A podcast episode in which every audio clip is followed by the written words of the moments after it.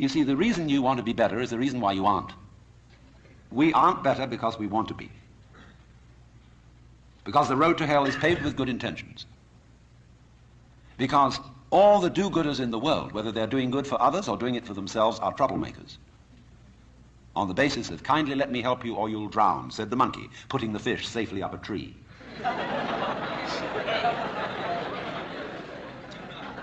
We white Anglo-Saxon Protestants, British, German, American, have been on a rampage for the past hundred or more years to improve the world. We have given the benefits of our culture, our religion, our technology to everybody, except perhaps the Australian Aborigines. And we have insisted that they receive the benefits of our culture, even our political styles, our democracy. You better be democratic, or we'll shoot you. And having conferred these blessings all over the place, we wonder why everybody hates us. See, because sometimes doing good to others and even doing good to oneself is amazingly destructive. Because it's full of conceit. How do you know what's good for other people? How do you know what's good for you? If you say uh, you want to improve, then you ought to know what's good for you. But obviously you don't. Because if you did, you would be improved. So we don't know. It's like the problem of geneticists which they face today. I went to a meeting of geneticists not so long ago where they gathered in a group of philosophers and theologians and said, now look here, we need help. We now are on the verge of figuring out how to breed any kind of human character uh, we would want to have. We can give you saints, philosophers, scientists, great politicians, anything you want. Just tell us, what kind of human beings ought we to breed? So I said, how will those of us who are genetically unregenerate make up our minds what genetically generate people might be. Because I'm afraid very much that our selection of virtues may not work. It may be like, for example, this new kind of high-yield grain which is made and uh, which is becoming ecologically destructive when we interfere with the processes of nature and breed efficient plants and efficient animals, there's always some way in which we have to pay for it. And I can well see that eugenically produced human beings might be dreadful. We could have a plague of virtuous people. Do you realize that? Any animal considered in itself is virtuous. It does its thing. But in crowds, they're awful. Like a crowd of ants or locusts on the rampage. They're all perfectly good animals, but it's just too much. I could imagine a perfectly pestiferous mass of a million saints. so I said to these people, look, there's the only thing you can do. Just be sure that a vast variety of human beings is maintained. Don't please breed us down to a few excellent types. Excellent for what? We never know how circumstances are going to change and how our need for different kinds of people changes. At one time, we may need very individualistic and aggressive people. At another time, we may need very cooperative, team-working people. At another time, we may need people who are full of interest in dexterous manipulation of the external world. At another time, we may need people who explore into their own psychology and are introspective. There is no knowing. But the more varieties and the more skills we have, obviously, the better. So you see here again, the problem comes out in genetics. We do not really know how to interfere with the way the world is. The way the world actually is, is an enormously complex, interrelated organism. The same problem arises in medicine because the body is a very complexly interrelated organism. And if you look at the body in a superficial way, you may see there's something wrong with it. Here's chickenpox. And there's spots that itch that come all out all over the place. Well, you might say, well, spots are there, cut them off. So you kill the bug. Well, then you find you've got real problems. Because you had to introduce some bugs to kill the bug. It's like bringing rabbits into Australia. and that starts going all over the place and getting out of hand. Well, then you think, well, now, wait a minute. It wasn't the bugs in the blood. There are bugs all over the place. What was wrong with this person that his blood system suddenly became vulnerable to those particular bugs? His resistance wasn't up. Therefore, what you should have given him was not an antibiotic, but vitamins. Okay, so we're going to build up his resistance. But resistance to what? I mean, you may build up resistance to this and this and this class of bugs, but then there's another one that loves that situation and comes right in. See, we always look at the human being medically in bits and pieces because we have heart specialists, lung specialists, bone specialists, nerve specialists, and so on. And they each see the human being from their point of view. There are a few generalists, but they realize the human body is so complicated that no one mind can understand it. And furthermore, supposing we do succeed in healing all these people of their diseases, what do we then do about the population problem? I mean, we've stopped cholera, the black bubonic plague, we're getting the better of tuberculosis, we may fix cancer and heart disease. Then what will people die of? Well, let us go on living. There'll be enormous quantities of us. Then we have to fix this birth thing. Pills for everybody. Then we find what are the effects, the side effects of those pills? What are the psychological effects upon men and women of not breeding uh, children in the usual way? We don't know. And what seems a good thing today, or yesterday, like DDT, turns out tomorrow to have been a disaster. What seemed in the moral and spiritual sphere, too, like great virtues in times past, are easily seen today as hideous evils. Let's take, for example, the Inquisition. In its own day, among Catholics, the Holy Inquisition was regarded as we today regard the practice of psychiatry. You, you see, you, you feel that in curing a person of cancer, almost anything is justified. The most complex operations, the most weird surgery. People suspended for days and days on end on the end of tubes with X-ray penetration, burning. Or people undergoing shock treatment, people locked in the colorless, monotonous corridors of mental institutions. In all good faith, they knew that witchcraft and heresy were terrible things, awful plagues, imperiling people's souls forever and ever. So any means were justified to cure people of heresy. We don't change. We're doing the same thing today, but under different names. We can look back at those people and see how evil that was, but we can't see it in ourselves. So therefore, beware of virtue. Lao Tzu, the Chinese philosopher, said, the highest virtue is not virtue, and therefore really is virtue. But inferior virtue cannot let go of being virtuous, and therefore is not virtue. Translated uh, in more of a periphrastic way, the highest virtue is not conscious of itself as virtue, and therefore really is virtue. Lower virtue is so self-conscious that it's not virtue.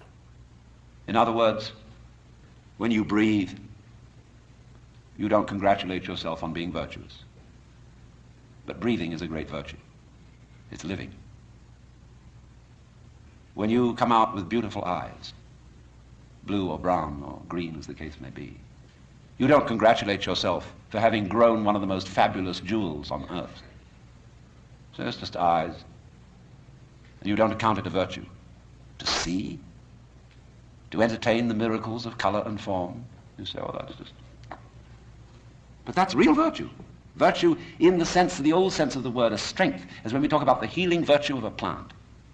That's real virtue. But the other virtues are stuck on. They're ersatz, they're imitation virtues. And they usually create trouble. Because more diabolical things are done in the name of righteousness. And be assured that everybody of whatever nationality or political frame of mind or religion always goes to war with a sense of complete rightness. The other side is the devil.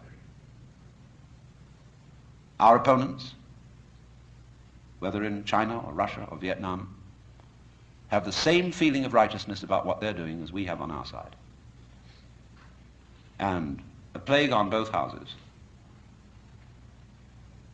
Because, as Confucius said, the goody-goodies are the thieves of virtue which is the form of our own proverb.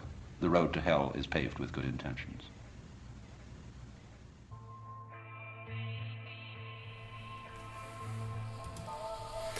Thank you, Alan Watts, for telling us that there is no hope and no options to take. As always. That was by After School YouTube channel, After S K O O L. We recommend you uh, subscribe to that channel. They do they do some good stuff. Uh, if you guys want to see more content like this, we are definitely not sponsored and not working with them. We should contact after school and see see what they're up to. But uh, And then they'll look at what we do in our live streams. and then completely reject us. okay. but uh, yeah, if you guys want to find similar content to this, there's with the animations. This is a great channel. It helps really illustrate things literally uh, in real time, and it makes things a lot more digestible. But I figured because we had that one petty complaint that I'm never gonna let go of, that we need something educational to open up everything with. There's your education. we give you the education and and it also makes a really good starting point for the conversations because i know there's only so many dick jokes we can open up with before, We get before dicked out. we get dicked out impossible Impossible. yeah man yeah what's great about this is that we have we have been touching on this subject quite a bit and i really enjoyed the part where he plays out. What happens if there was the utopia of those if everybody was just a saint a virtuous person already and we got rid of all the health problems then in, inevitably it would just lead to overpopulation which we have to find a way to solve that and then it becomes even a bigger mess and, and all. But uh, never thought about it in such a literal sense but even practically it just wouldn't work at all. He did a great job of predicting the future, I think, with armies of useless saints. I think that's what what we have now. Clicktivism, virtue signaling, and it's not virtue. It's just uh, cheap uh, drive to win points in a narcissistic game. i wonder when he said this because he was popular around the hippie time hippie era right Sixties, late seventies, late sixties, early seventies, and I would say this talk is way more accurate now than it was probably back then.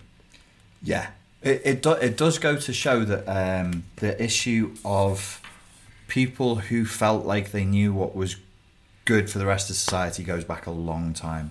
There's that um, quote from Nietzsche in Thus Spake Zarathustra, which is um, late 1800s. He wrote that.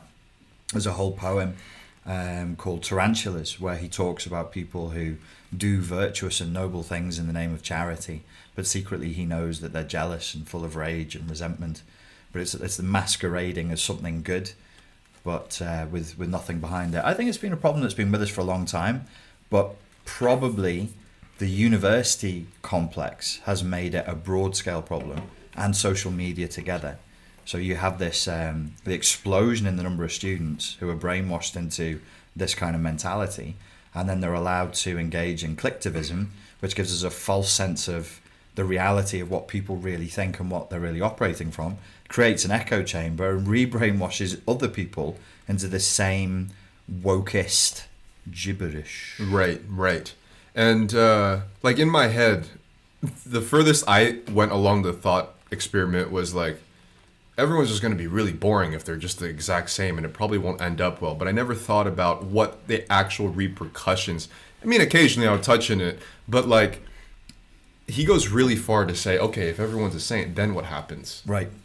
this and this and this and this and this this like the the greatest thing is um the overpopulation situation so for example if it we if we got rid of the whole virtue thing and it was strictly biological let's get rid of all the diseases and all of the health problems okay then what happens with the population it's going to boom like crazy and then we don't have enough resources from there then what happens after that we have to figure out a way to like kill people like to- what You get to Huxley's Brave New World via Orwell's 1984, probably. So Yeah. you need a hardline, totalitarianistic, fascist or communist takeover. It doesn't matter which, as long as they have jackboots to stamp on people's faces with. And then once you've won and you've broken the human spirit, you probably would let that evolve into the Brave New World scenario. Um, people would be divided based on genetics, based on IQ.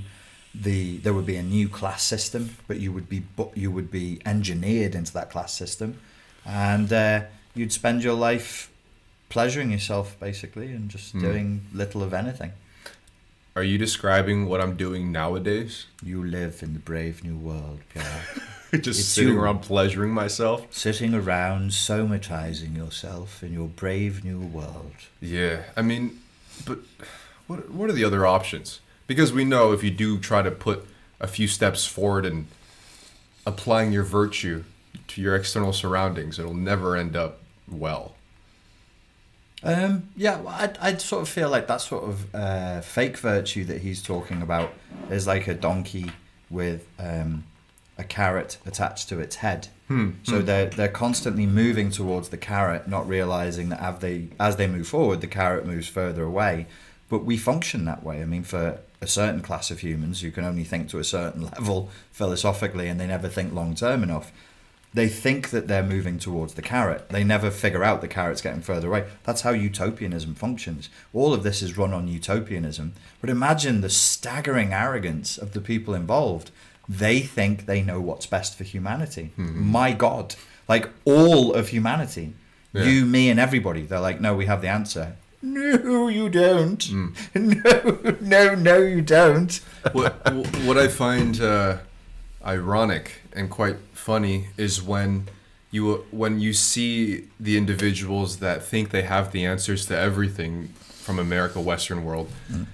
But when they look at some other developing nation, third world place, like they don't know what to do with how that culture lives Yeah. because there's a dissonance of like well this culture here um, doesn't allow rights for turtles Yep. but it's a different culture so What do you do? what do i do do i tell them what to do or do i just respect it wait i can't respect it because it goes against my values but then i can't Yeah. Well, Westerners typically would just say, You're not doing that, damn you. But then it didn't always work. It didn't always stick because you can't just kill the population, or you can just try and kill them and mutilate them and maim them. That's what a lot of the original Spanish conquistadors did in South America. Um, I don't know, you know, all, all over the place for, for, for centuries. You can try and do it that way, or you can try and hook people in with religion or money or medicine or science, but it doesn't doesn't always work. There's countless examples, as you rightly say, of people around the world who are like, "We're not interested. We don't care about your medicine. We care about your stupid religion or your stupid money." That was um, one of the big problems in America when, when we hit North America. You're trying to trade with people and say, "Can I buy this piece of land from you?" And they were like, "You want to buy the land we're standing on?" And they were like looking at each other, going, "These fucking white people are mental." It was like, "What are they saying? They're trying to buy the land." Yeah. like, you, what? Can I buy that square of sky as well? Can I buy that cloud? i'm surprised they haven't even done that yet though we haven't Well, have we are. We're there. the sky We're there now. Oh, really? With uh, Okay. Elon Musk thrusting his Oh, okay, sperm-like satellites out into the atmosphere, got it jizzing Okay. on everything. Nice. That's the next. That's the next phase. Is who owns the satellite space and what level of space we'll have up there. Yeah. Um, so we will own the sky It- eventually. It's just almost as if Western imperialism is just innate in the blood. Like, like even if you want, like, even with the intention of let's be tolerant and accept, and then make the utopian world, we just can't help to dominate. Like, believe what we believe, even if you don't live where we are. Yeah, yeah, yeah. It's uh, it's it's kind of dominance via the back door, isn't it? So we Yeah. go, no, we're tolerating, Yeah. and you must tolerate. you go, well, Hank, what? How do you? What do you mean must tolerate? It's like enforced compassion at the end of a gun. Yeah. Be compassionate. It doesn't work like that, you freaks. How could it possibly? Right. So you, we never. We never seem to be aware of the ideology that we're already soaked in, and therefore we never really escape it. It's like in psychology where people rag on Freud and they use Freudian principles to attack Freud. And I'm like, you can't, you'll never unstick yourself from this now. Like it's it's part of the the very fabric of the way you're constructing words and concepts is is now Freudian, and it, it always will be. So yeah, the uh, the empire building doesn't stop. The colonialism doesn't stop. Now it's a colonialism of ideas. Right, right. And the thing is, it's like it, it's come around in such a discreet or very overt way at the same time because it wasn't like Westerners just. Well, I mean, still it happens, but Westerners just showed up on actual geographical land and was like pointing muskets and being like, "Believe what we say." It, it now it's coming about like you'll see it out here in the Czech Republic of like a certain sect of you know, maybe younger Gen Z types that are just spewing what American thought Hmm. is now. And it's like, wait, how did you get that? Yeah. When no one pointed a gun at you and no Americans showed up and said, believe what I believe. Now Yeah, it's yeah. just kind of like found a way through the pores of the cultures. Well, this is what Stalin warned against, you know, and the What'd he stuff- say? That was like communism. What did. Stalin say? He said, "Keep it out. Keep Western decadence and consumerism out." And then in 1988, uh, I don't know how long after the, the collapse of of communist control in 1988, the Czech Republic would have had its first McDonald's. So the colonialism would have begun with McDonald's and Coca Cola, which the people would have welcomed with open arms, like, "Oh God, yeah, give us some of that Yo, good American stuff." I talked to the some of the people that lived here, and apparently they were really excited to see what American burgers tasted like. They're like McDonald's and supermarkets, and they lined up for McDonald's for the first time, and they Mm-hmm. ate the shitty, sugary filled piece of wax burger. Yeah. and they're like, "This is what." the Western freedom is. Yes. what is this Yes. garbage? Yes, welcome, welcome to your freedom. Yes, and It's it's cheap and it's fake, and it probably makes you very ill. Yo, man, I will say the fast food out here is better than the fast food in America because the I think some of the ingredients they put in, in the American stuff is illegal. So the fast food here has to work to better standards. Somebody was saying that the other day. I, I was I can't remember what podcast I was listening to. It might have been Timcast, IRL, and they were trying to figure out if uh, high fructose corn syrup is illegal here. Uh, it might be in the UK. So Okay. something that goes into a lot of American products. I think we're not allowed to put into the UK. We will eventually. France originally banned Red Bull. When Red Bull first came out, it wasn't allowed to be sold in France. But you know, money wins at the end of the day. Yo, man, like growing up in the states, a part of my brain is hooked to like enjoy some of that food. So sometimes I just, I'm just craving like crack food. So, but but the thing is, my taste buds have changed a lot over the years already. So mm-hmm. if I eat like an Oreo now, it tastes mm. like some fucking like styrofoam chocolate. Yeah, you know? Oreos are terrible. Yeah, yeah, but but then a part of my brain is like, oh, I kind of miss that like mm. chemically plastic wax. If you took it in your childhood, you'll always miss it. Yeah, yeah, So, like for Brits, there'll be like beans on toast, which is something you probably never would have eaten, and it's garbage. It's Yeah. absolute nonsense to eat. Yeah. But if your mum gave it to you uh, when you're a kid, you probably will. Hey, yo, what? Want it. Hold on. Can, can you explain what the fuck that spotted dick thing is? Yes. What is that, dude? When you have unprotected sex Oh, with a large number. No, I already knew uh, that. I was talking about the food. I have one. Actually, I think it's time for your lotion. I keep dabbing that lotion every three hours. Uh, off the top of my head, I can't even remember what spotted dick is. I know. I think I remember thinking it was tasty. There's a lot of traditional English food, like toad in the hole, is tasty. Like, spotted dick and toad in the hole. yeah. What else do we have? We have a bunch of stuff. I, I don't really wasn't I wasn't raised there, so I'm not I'm not massively connected to that stuff. Spotted dick. I'm gonna have to look it up. Okay. What is spotted dick? While he looks up spotted dick, um, I know uh, there was already a question in the chat, and I knew that a few of you would be questioning why Richard is dressed in Ibiza and I'm dressed in St. Petersburg right now. Because people are genetically different. Yes. And we're living examples of that. Yo, Please This, explain. this boy over here needs the room at minus three Celsius. I need the room at 70 Fahrenheit California weather. And uh, I, we have to leave the window open because he starts sweating, and I'm and I'm fucking freezing my ass off. So he's sitting near the window with a tank top on, and I'm furthest away from the window wearing a scarf and a leather jacket. My genetics were mutated in dark, cold, icy lands in the far north. Beyond the wall, I'm a White Walker from beyond the wall. White from the Game of Thrones. Yeah, yeah, yeah. I mean, oh, okay. It's not like a biker gang. Or something. People in the chat will be like, "Finally, he comes out." That's why he's got his hair done like that. He's one of those White Walkers. I mean, from Game of Thrones. How Thrones. would I justify my association with you if that were the case? Uh, just, just deny everything. Like I didn't fucking. I don't know him. I don't know that know fucking him. guy. I felt sorry for him. I just let him in. It was cold outside, so I let him in. Yeah, but dude. no, I, yeah. I, the I thing is, is like I.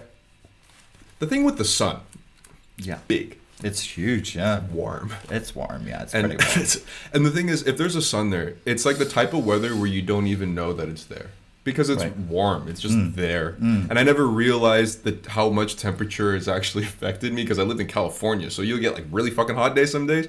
75% of the time, it's just like you don't even realize there's weather.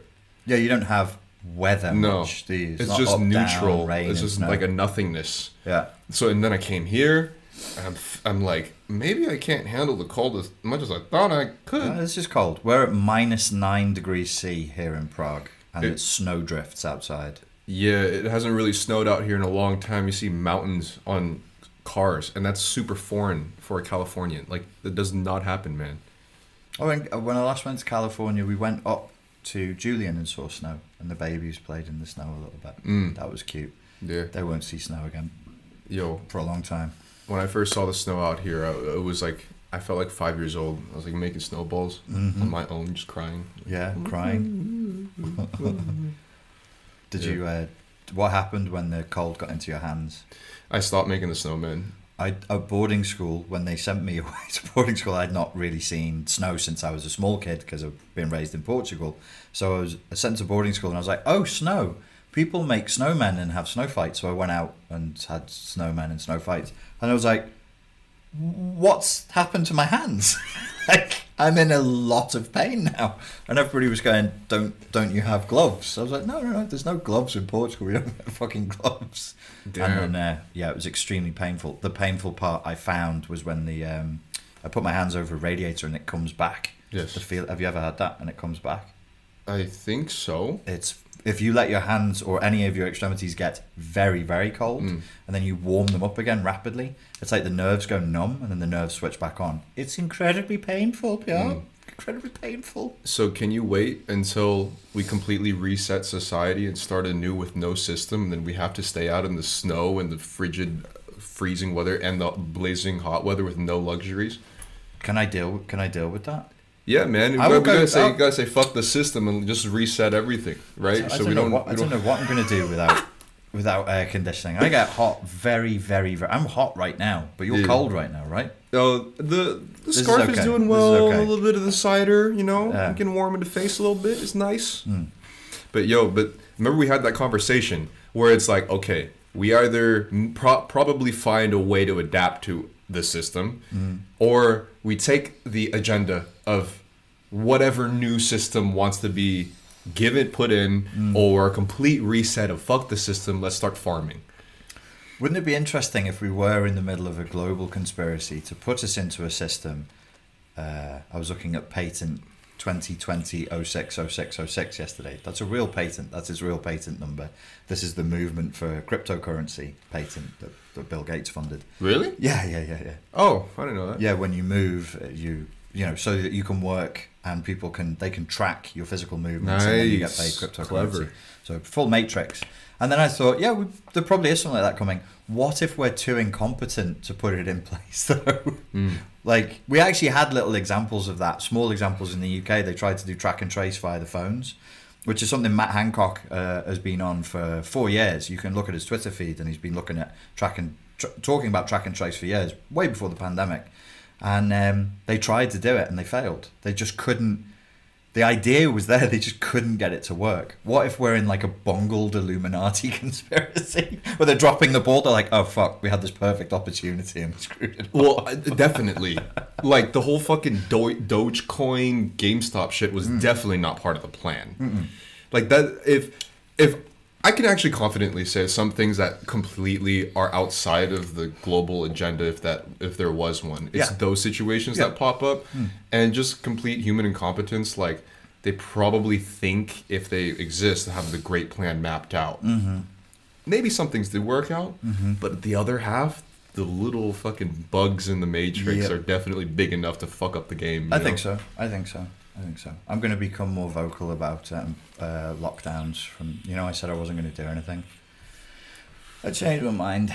Yeah, well, I think the timing of you coming to that is with the collective consciousness too. You know, I think you know, the whole idea of collective consciousness and even collective unconsciousness has probably solidified to me more during this last year than ever. Like it's really shown me the the awareness that everybody kind of follows in waves. It's mm. not just this complete separation of what everyone else is thinking. Like it mm-hmm. really does feel like a wave where everybody comes to a certain conclusion, mm. and then a pushback and stuff like that. It really, I can, you can just kind of sense it. Mm-hmm. Yeah, for sure. For sure. I was so lost in what you were saying, I didn't have a, a reply. Okay, well let me continue. At least that But- shows that I was listening to you. Yes. But yeah, like the lockdown thing at this point, even with the mainstream public, not even just the general public at large, we've all, I think, collectively, you guys can, you know, tell me in the comments here, but I think a lot of people are just becoming really skeptical. After the third slash third and a half time out here, people are not giving a fuck anymore. Like, it's really like, are, is this really working? There is a better solution. What are you doing? You Yeah, know? no, we, we, we like it's it's becoming it's becoming uh, for me it's becoming irresponsible to not push back on this, and it's it's such an easy thing to do to just be polite and reasonable and sane and just persistently publicly ask certain questions rather than just going because like the Czech the Czech government just said we're doing another thirty days of lockdown. Here's a tweet to let you know. Okay, bye. Yeah. It's like can we can we talk? Like Yeah. why is this why is this now so easy for you to just go yeah yeah we just decided we're doing this for another 30 days. Okay bye. And no no explanation no Yeah. pushback no nothing. In the uk the goalposts are changing daily. Hmm. we have to vaccinate everybody. It's the most important thing to flatten the curve and so we can get out of lockdown. We're vaccinating everybody. Can we come out of lockdown? Well no. It's not that simple. There are variants. It's like every time we're going to end this lockdown you change the goalposts Yes. to another thing so we need to start pushing back on that, and um, I'm I'm going to do more of that. Yeah, I mean, with the data and the uh, countless amount of times that we are doing it, it's really hard to be like, okay, this is working. I mean, I mean, if you, if anyone's really like, yeah, this is working, we need to do more of this. Yeah, I, don't know, man. Well, I, I went to Miami just recently, and it was no lockdown, and so I looked up the statistics the other day, and I'm like, are, are they just mass? Are they building mass graves in Miami? Are their hospitals completely crashing under the weight of just a huge load of cases of people dying? No. Yeah. So, and I was staying in Carlsbad where they, they had a full organized rebellion against the lockdown, and people were in restaurants and they were in bars within reason. See, the thing is, we can do things within reason. We can still, um, we can have no lockdown, but still guard the vulnerable, still guard people who are at risk. We can take precautions, but as I've probably said this here before, if we're going to do that now, why didn't we always do it? We've Right. lost tens of that in the UK. Yeah. Population 66 million. Every year we accept losing tens of millions of people to the flu. And if all it takes to stop that transmission is wash your hands and cover your face, which you do in Malaysia, like that's that's a cultural norm. Why don't we do it? I'm not advocating one side or the other. What I'm saying is why the why this change of stance now? why is this suddenly the most important thing is that we can't let the old and vulnerable die i'm like but you've been letting them the old and vulnerable die my whole life mm-hmm. now it's like no that's a totally totally unacceptable and if you if you question it you're a monster who wants people to die and i think that's what stops us from questioning it. So now i've just gone okay publicly people are going to call me a monster who want people to die. Can i live with that? And i'm like oh yeah Well, i guess so. you have more on your side now because we have enough time to statistically show the amount of children at the age of fucking 9 mm. to elders that are s- literally killing themselves mm. because of the results of the ever imposing isolation that goes on for God knows how long. And the moment I feel like this goes on for a while, perhaps a lot more people would open their eyes to the situation because now it's like, oh, you so do you care about the elders now for real? Yeah. What about the children now? Because they weren't dying as much before. Yeah, yeah. You probably killed more children from the lockdowns now than the actual COVID. Yeah, yeah, yeah, yeah. yeah. Yeah, and we're gonna see more of that just rise as as time goes on as well. Well, as, uh, yeah, if we're talking about, it's hard to quantify human suffering. It's it's impossible, and it, it's it's kind of like, but it's it's useful to try, even if it's distasteful. So if you did have like quantas of suffering, uh, quantas of, of, of dukkha, then you would have to look at what are we imposing on those children because those children will become adults. They have their lives ahead of them where they bear the burden, economic and systemic, of the lockdown. The old people don't. am I a monster for saying that old people die? The first vaccine given in the UK was to an 84 year old man who was on a. Um, he had a, a very, very serious. He was on a dialysis a dialysis machine because his liver was failing, and I'm like, homie's got two years at the best. At the best, why? What are we trying to do? Did we forget that people like old, frail people die? Disease is real. Viruses are real. What is this? Is it some sort of broad scale somatic narcissism? Is it mass hysteria? What are we doing? Well, as the yin in this situation, we, this is this is where me and Richard both differ. I would use virtue against the dialogue. So you, you're usually complete uh, opposition, strike through with the bow and arrow type shit. I'm, I'll be like, okay, so if we use your logic of saving elders, I want to save children. Right. And that's how I would meet in the middle with this situation because, as you see from this video here, people only respond to the lack of purpose in their life, some sort of virtue that they have to conceive. So you would have to fucking come up with some That's good. That's pseudo empathetic theory. That's great. This is like this is like the structuring. We're now brainstorming the structuring of a political campaign. Yeah. So you can't. So you'd be like, Oh, like, yeah, we you- are. You'd be like, This is how it happens, This is how it happens. You, you watch. You'd be like, Richard, you can't go out and say end the lockdown because that's uh, that's fight and talk. But you can go out and say save the children. Mm-hmm. That's what you lead with. Mm-hmm. So it's like the the shield and the sword.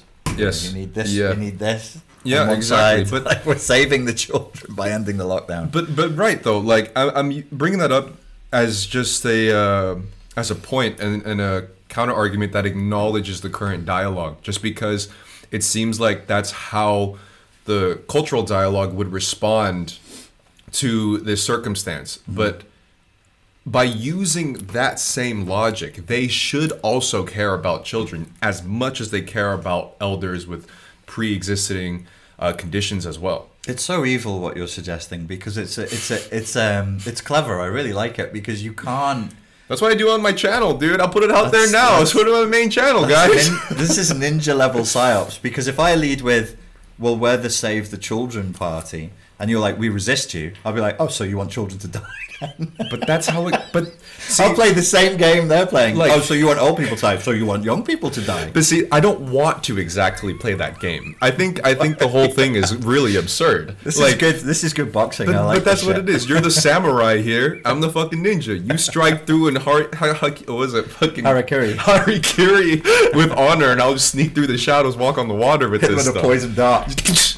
You know, because because Save the children. Yeah, because I mean the the whole fucking narrative is so hysterical and completely emotionally based that Right. like you would. you- I mean, we have different ways of approaching this, but the way that I've found that it just works with how I go about things naturally is is that way. Is not to walk up to people and punch them in the face. Uh, nah. I mean, I'll walk from behind, tap, and then leave. You know what I mean? but yeah, I mean, you know, it, and it's not even like I'll do it in this like meta way too, where it's like I don't even necessarily I'm fighting for a side. I'll just like, okay, if I were to take this line of thought that you Yeah. have, Yeah. then that means this too. Yeah, you're taking uh, you're taking their position to a logical conclusion. Yeah. And you're saying the old English expression, "What's good for the goose is good for the gander." So if it's important over there, it should be important over here too, right? Right. But really, I'm on neither side, and I would rather just play VR. Like, I'd rather just Yeah. box in virtual reality. Yeah, yeah, yeah. And that should be remembered. You should hold that. That's what I try. That's Yeah. why my my equivalent for that is the psychedelic thing. Yeah. And be like, I'm not hundred percent convinced that this reality is the only reality, and this is this is really real. Hmm. And that's what I try and hold to. I tried to do a dream quest the other night for this uh, podcast. What is it? Like, like lucid? Yeah, so you go into like a trance state and do your breathing stuff, and then you and then you try and have visions.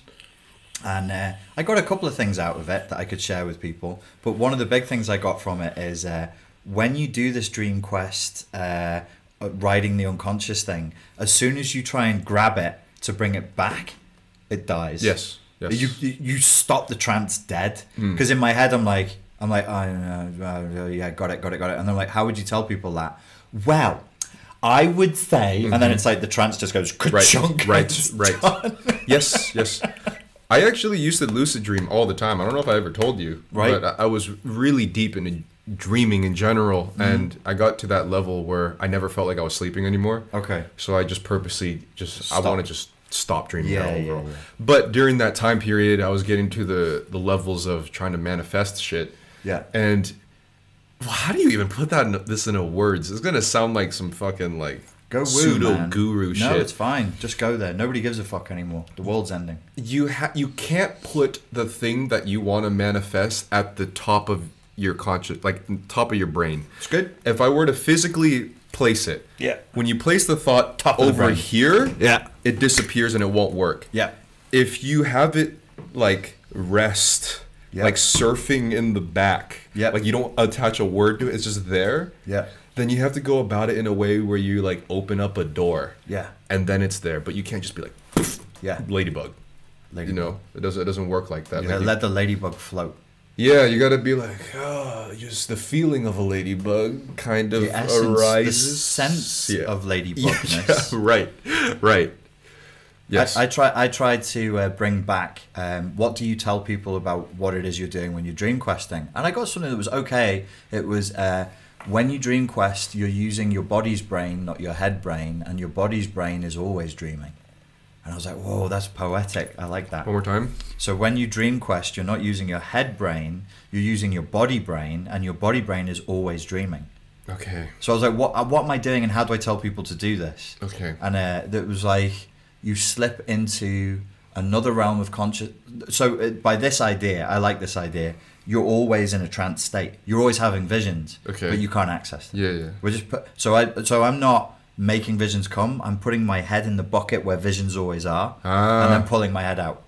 okay So my body brain is always having visions. Your body brain is always having visions. So you can't you can't exactly like manifest the pool of water, but realize that you are swimming in it. Yeah, Like you can't dive it. Like you shouldn't try diving into the pool, but you should kind of just float in it. you float in it and you hold a single point of awareness as you bob along in the stream. It's it's not easy. Yeah, this is It's not easy. Like, How to don't trance with Richard and Pierre. How to dream quest. I don't think I've ever talked about this publicly ever. This is the first time we've ever talked about shit like this. Yeah, Actually, yeah, yeah, yeah. No, Yeah. it was it was intense. But I, I did manage to go in and out of it for about twenty minutes. Yeah. And I realized I was ruining the trance experience, so I, I lost eighty percent of it. The other thing that it said was when you when you do the podcast, uh, tell people not to fight on the behalf of thankless gods. And I got this vision of like people in a canyon, and we were fighting monsters, and some people were bearing the banner of a god. And when they fought they'd get energy from that god. But some people weren't getting any energy they were fighting on behalf of thankless gods Okay. i was like damn that's crazy i did just play that ninja game though so it's slightly Im- impacted by that It's a good game, huh? that's a good game on oculus what's it called ninja Ninja Legends. ninja legend I have to pee. Yeah, I'm warning you guys. Tiny ass bladder. Who wants to go first? you go you go Okay. you go Um, explain how to lucid dream. should i explain how to sign up to the onlyfans account Yours or mine? we, we're gonna do we're gonna do pee porn. this is this is why we this is why we can't get credible people to work with us. Okay, folks, hit me with a question. Let's go. Let's keep it weird. Make it one sentence long. Have it end in the squiggly question mark. Ting. Quickly, quickly. Richard, have you seen Waking Life? I did see that years ago. Uh, I, I'll watch it again. Um, what do you think of Taoism? Wonderful. We're manifesting it all the time. Nightmares. Why? Unprocessed trauma sometimes. Have you read the teachings of Don Juan when I was 13? Should I read it again? Have you ever been married? I have not. I'm an intelligent man. Thoughts on cryptocurrency? I don't. When are you coming back to the UK? Um, most likely the 20th of this month. Uh, things are not good in the UK at the moment. It's not moving in the same direction. But I promised David Icke's boys that I would go to their new um, studio that they've built in Derby on the 27th. And because I have to quarantine and retest, uh, I have to go back seven days before uh, for that to happen. And um, I said I'd be there physically, so I- I'm going to do it. The problem is once I'm there, I can't, I can't leave again, which is which is rather annoying. Okay, your turn. Or Yes. Okay, you go this way. I'm going pee. Oh god, they can see the veil ripping. Oh damn, we just ripped through reality. Hello, I'm I'm Richard Grannon. Do you guys have any questions for me? Oh, oh lord, it looks like we're out of focus here. Um. Oh, oh, oh, good lord. Um. um hello, hello, hello. Um, what was Richard talking about? I want to kind of hop on what he was saying there. Dude, here's the thing, man. Every time he comes here, he thinks it's like a sauna in this room. I have my heater cranked up completely. It's been negative 9 degrees Celsius. Richard needs the window open. So we're, we're sitting here with the complete opposite. I don't even know how me and Richard get along so well. Like, on paper, this thing shouldn't work at all. But for some reason, it works. I don't know what it is. One sentence long and end it with a question mark, please. Is Richard even human? Um, sort of. He's a very muscular species. I'm not exactly familiar with that. Uh, yes, if it's snowing outside and he's hot, it's a him problem. But I'm trying to be accommodating. You feel me? I'm trying to like make my guests feel welcome here. Um, how are you feeling, P? I'm feeling all right. My face is kind of heating up. I'm in the middle of hot and cold. It's like being in a past relationship of mine. You know how it is. Notice me, senpai. Yes, I see you indeed. Do you believe in going with the flow? So that's a thing that me and Richard are kind of on the same page with, but also differing differing at the same time. I'm probably a bit more go with the flow because he's all about intention like striking things head on, which I do as well. But um, sometimes the things that you desire and reality itself delivers things that you don't even know that you need by letting go completely. But if you practically want to start a business and have shit done, like you can't just go with the flow. I'll argue with some of my friends all the time about that situation. It's like, you want to start a business? Oh, just let the universe do it for you. Uh, I don't think that works. There you are. The universe don't give a fuck. No, you don't give a fuck.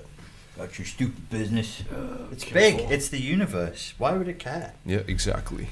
Uh, Welcome back. What are we talking about? I was imitating you for a bit. Um, Can you talk with a Scouse accent? Can you say, "Hello, lad"? Hello. Oh, that's hard. Again. Hello, lad. Hello, lad. Oof, damn. Yeah. No. All right, mate. All right, mate. Uh, like if, I, if I sometimes talk like Shrek, it can kind of come out, no? It's, it's he's he's you know, cringing. Oh. He's cringing. Okay, never mind. Fuck it. He's he you is do an, you do an American accent. You do a California it's, one. It's too easy. Do a California one. Okay. I want a bowl of kale. do a Vietnamese one. Which one? how about that? You you want you cringe? Okay. How about I do it? You do a Vietnamese. I, I actually was looking up how to pronounce something Vietnamese. Today. Okay. Okay. We got to balance it out. You got to do a Vietnamese thing. It's well, I have friends in London who are called Nguyen, but it's not pronounced, and I and they let me say Nguyen. That's so wrong. And it is pronounced Nguyen. Nguyen. Oh, win. Or just win. Yeah, yeah. Like, but like the it's so soft. It's not no win, but like win. Win. Ah, okay, okay. Win. It's close to Cantonese. That's why I can get. Ah, I, can, I can get there. But okay. some of the some of the Cantonese people with their Vietnamese friends, they would also say, but they would speak with an English accent, so they'd say Nguyen. Okay. I'm like, why are we? Why have we all? And then I watched BoJack Horseman, and he's chatting to his girlfriend and saying "Nguyen," and I was like, why are they saying it wrong? And I had to look up Vietnamese, but okay. I'm not doing Vietnamese. You want to? You want to know the real accent of pho? Go on. Pho. Say again. Pho. Pho. What? Pho. What are you doing? Is he saying pho? Pho. Yeah, yeah. Ang pho. That means eat pho. Ang pho. Yeah, but it's like so tonal, dude. That's yeah. like that's the ultimate Southern Vietnamese accent. I can't hit that pho. Do it again. Pho. pho. Yeah, ang pho. Ang pho. Yeah. I'm not. I'm not. Ang was okay, but pho. Yo, it's it's it's a crazy language, man. Ang it's pho. like so fucking tonal. And then if you if you're from the South, mm. it's like it's weird because the southern accents, like in America, yeah. kind of come out the same way as like Vietnamese southern. Like you okay. still got that twang. It's got some twang to it. You know, so everywhere like, is like that. That's weird, right? that? Why? Yeah. Why is? Why Because in is the it? in the south of uh, of England, the, the the farmers around Somerset and Dorset, they have a little twang as well. But what, what's what? What is what is the twang thing? Like, why It's does? just magic? The world is just made But of magic. why is it the more sun you get in the south? Like, you they have just more twang? more, like, more where does? slang, more twang? Because northern Italians and southern Italians they do the same thing. Why is Northern- that? Northern Spanish is more rigid and crisp, and southern Spanish has got more uh, more of a slang twang to it. It's really weird. It's really, really I feel weird. like if I tried analyzing it, it can come off as like not PC. But like, we I'm can, really we curious. Can, we can do that here. We don't really exist in this reality. yeah, that's So true. we're I mean, we're on a rooftop right now. Yeah, we're beyond politics. So wait, why is it okay? Like certain weather patterns and locations just have like a certain dialect. Like where? Did, Pe- people in colder countries work harder. That's actually. you think so? th- There's research for that. Okay, because they have to deal with the climate. Yeah, more yeah. neurotic, more time focused, more uptight, and tend to work harder. So like So they the got to be quicker with yeah. the. Yeah, and lower Hmm. resources. That was actually a Southern Italian psychologist, a Sicilian New Yorker, whose name evades me. You know what's a great representation of this? Zimbardo, Zimbardo. Uh, Zimbardo. Northern Russians and Southern Californians. What the fuck? That's that's going to be some difference. Okay, How does that play on so your life? so cold ass Slavic nations, including Russia, too, like super direct. They probably don't talk. They usually don't talk that much, anyways. And Mm. if it is, it's just like to get to straight to the point without the fluff. Mm-hmm. Southern California got all the fucking time and sun in the world, baby. Mm. You better beat around that bush harder than the bush that I beaten last. No more cider for you, Pierre. okay, okay. I take that back. Never really happened. That was last week. No. Uh, so um, You've been bush beating Northern Russians, have you? no, I got a job as a, a hedge trimmer. Ah, it's like Edward Scissorhands. I see. So I'm literally like beating up bushes like that. Anyways. Beating up the bushes. But like Southern Californians, they never they take so long to get to the point. You can go to New Yorkers with the cold weather. It's like, come on, let's get to the point. We ain't got time. Yeah, yeah, yeah, yeah, yeah. You know what I mean? Give me that ang angfo again. Angfo. Angfo. For Yeah. I can't do whatever you're doing. I could. I can't make that sound. Yo, dude, it's it's hard. It's really hard, Did I tell you I told my ex girlfriend to molest me by mistake? Oh God. So Cantonese is tonal as well. There's nine tones for everything. Mm. I'll get this wrong, but I Mm. wanted her to teach me something, and I said "mede faidi gao ngo," but I didn't. I said "gao gao gao" wrong, and apparently I said "quickly, quickly molest me" instead of "quickly teach me." Yeah, I don't know who decided. So she did. No, yeah, I don't know who decided the uh, meanings between similar sounding words in Southeast Asian languages, but Yeah. Vietnamese has the same thing. I could say it, but like, fuck it, whatever. What's what's the word for nine in Vietnamese? Wait, Jin? Jin is it? Okay. Um, but like uh, the word for dick also means sounds exactly like ten other words. Oh yeah. So you can What's you, dick? You can you can just accidentally insert a dick anywhere. Cool. You know, I'm going to Vietnam. What what's what's that? Go on. go. Go. Yeah, it's like a soft C, like go. Go. Yeah, but it's like go go go. go And what- what are the different go, go, go, go, go, goes? What I don't know all of them. Okay. So I'm not a cool master, so So for for guai, if you want to say in Cantonese like disgraceful white person, it's like a racial slur. It's it's guai lo, but then guai is also kneel, expensive, cupboard, and something else. So there's been a number of times where I've thought that like Cantonese speakers they were chatting about me, and then I was like, what did they just say about guais? And then the the auntie was like, my watch is guai. It's, it was expensive. I'm like, Ah. hey, oh okay, it's your watch. so even uh, even a more dangerous example of that, Mm. I think in Korean. Uh, Indo. What's the language of Indonesia? What's, what's Indonesian. Indonesian? Okay, just in case. Mm-hmm. Um, they have a word that sounds a lot like the N word, like the derogatory N word. I know it. They have it in Malaysia as well. There you go. Yeah. So um, But it's like with a er. yeah, there's some some tonality or whatever. Yeah, You'll yeah. hear it in K-pop songs all the time. The N word yes. too. Okay. and that has led to a lot of misunderstandings. Like there's there's a there's a video there's a Yo. Well, they sit, they tran they they go sometimes into English for a few bars, don't they? Oh, It's like, yeah, I love you, baby, and then da, da, da, da, da, something Korean. because it's so clear and the production on K-pop Right. is so clear Yeah. and like crisp Yeah. that you couldn't deny that like, they just said that, dude. But yeah, there's videos of people like on buses getting fucking angry in Korea just because really, like yeah, 'cause- that somebody's saying. right, right. So What what do you know what the word actually means? You know what it's referring to? it's it's like some common word like the. Okay. Like like the worst word you could possibly substitute. So you have two people for. behind you just saying it over and over Yeah. again. You'd be like, "What the fuck? I can hear you." I had that. I had that with Guai. I had it loads of times with Guai. I'm like, "Who the fuck is saying Guai? You Yeah. call me a Guai What are you saying?" And So did you live there long enough to like know the uh, the terminology enough that you could actually take offense to this shit? Like if some if you heard that around you, like could you be like, I, I got to the point. Uh, this was back in 2008, where I could hold. I could hold uh, a, a restaurant level conversation in Cantonese. So my Cantonese got Okay. got okay, good Okay. good enough for, to be like people be like, oh wow, you actually you actually can speak. so the word means I. I. oh, Yeah, I went to the supermarket. I saw this person there. That can get you in a lot of fucking trouble. But the, I think uh, what's interesting about that is is it's only really a, a problem of the recent common times of how everything is so linked together now. I mean, I, I made a video on this um, woman who went to Bali.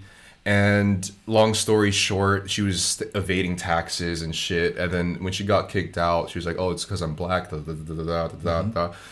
But um, a lot of these situations are really of recent times. Just the, the the conversation of what's okay here and what's not okay here. Do we apply this like cultural um, narrative to one place to the other? What's okay here? What's not okay there? You do, you know what I mean? Like before, it was just people of that nation, Right. But now it's like, whoa, like, what what is this line? What is this? Yeah. Yeah, yeah, yeah. It's um, it's tricky. You have to be patient. you can't afford Yeah. to be paranoid. Right. Are we not being patient enough?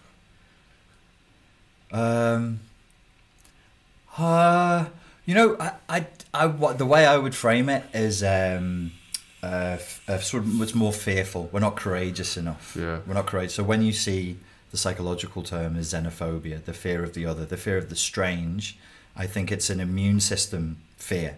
You're like, I'm not strong enough for my my immune system individually, collectively, culturally is not strong enough to deal with this. Hmm. So there's a fear of being infected with a disease or colonized and taken over. So that's the natural fear. Hmm. Um, and I think it, it applies in politics as well. When you're like trying to police people's words and thoughts, it's a lack of confidence in your own belief system.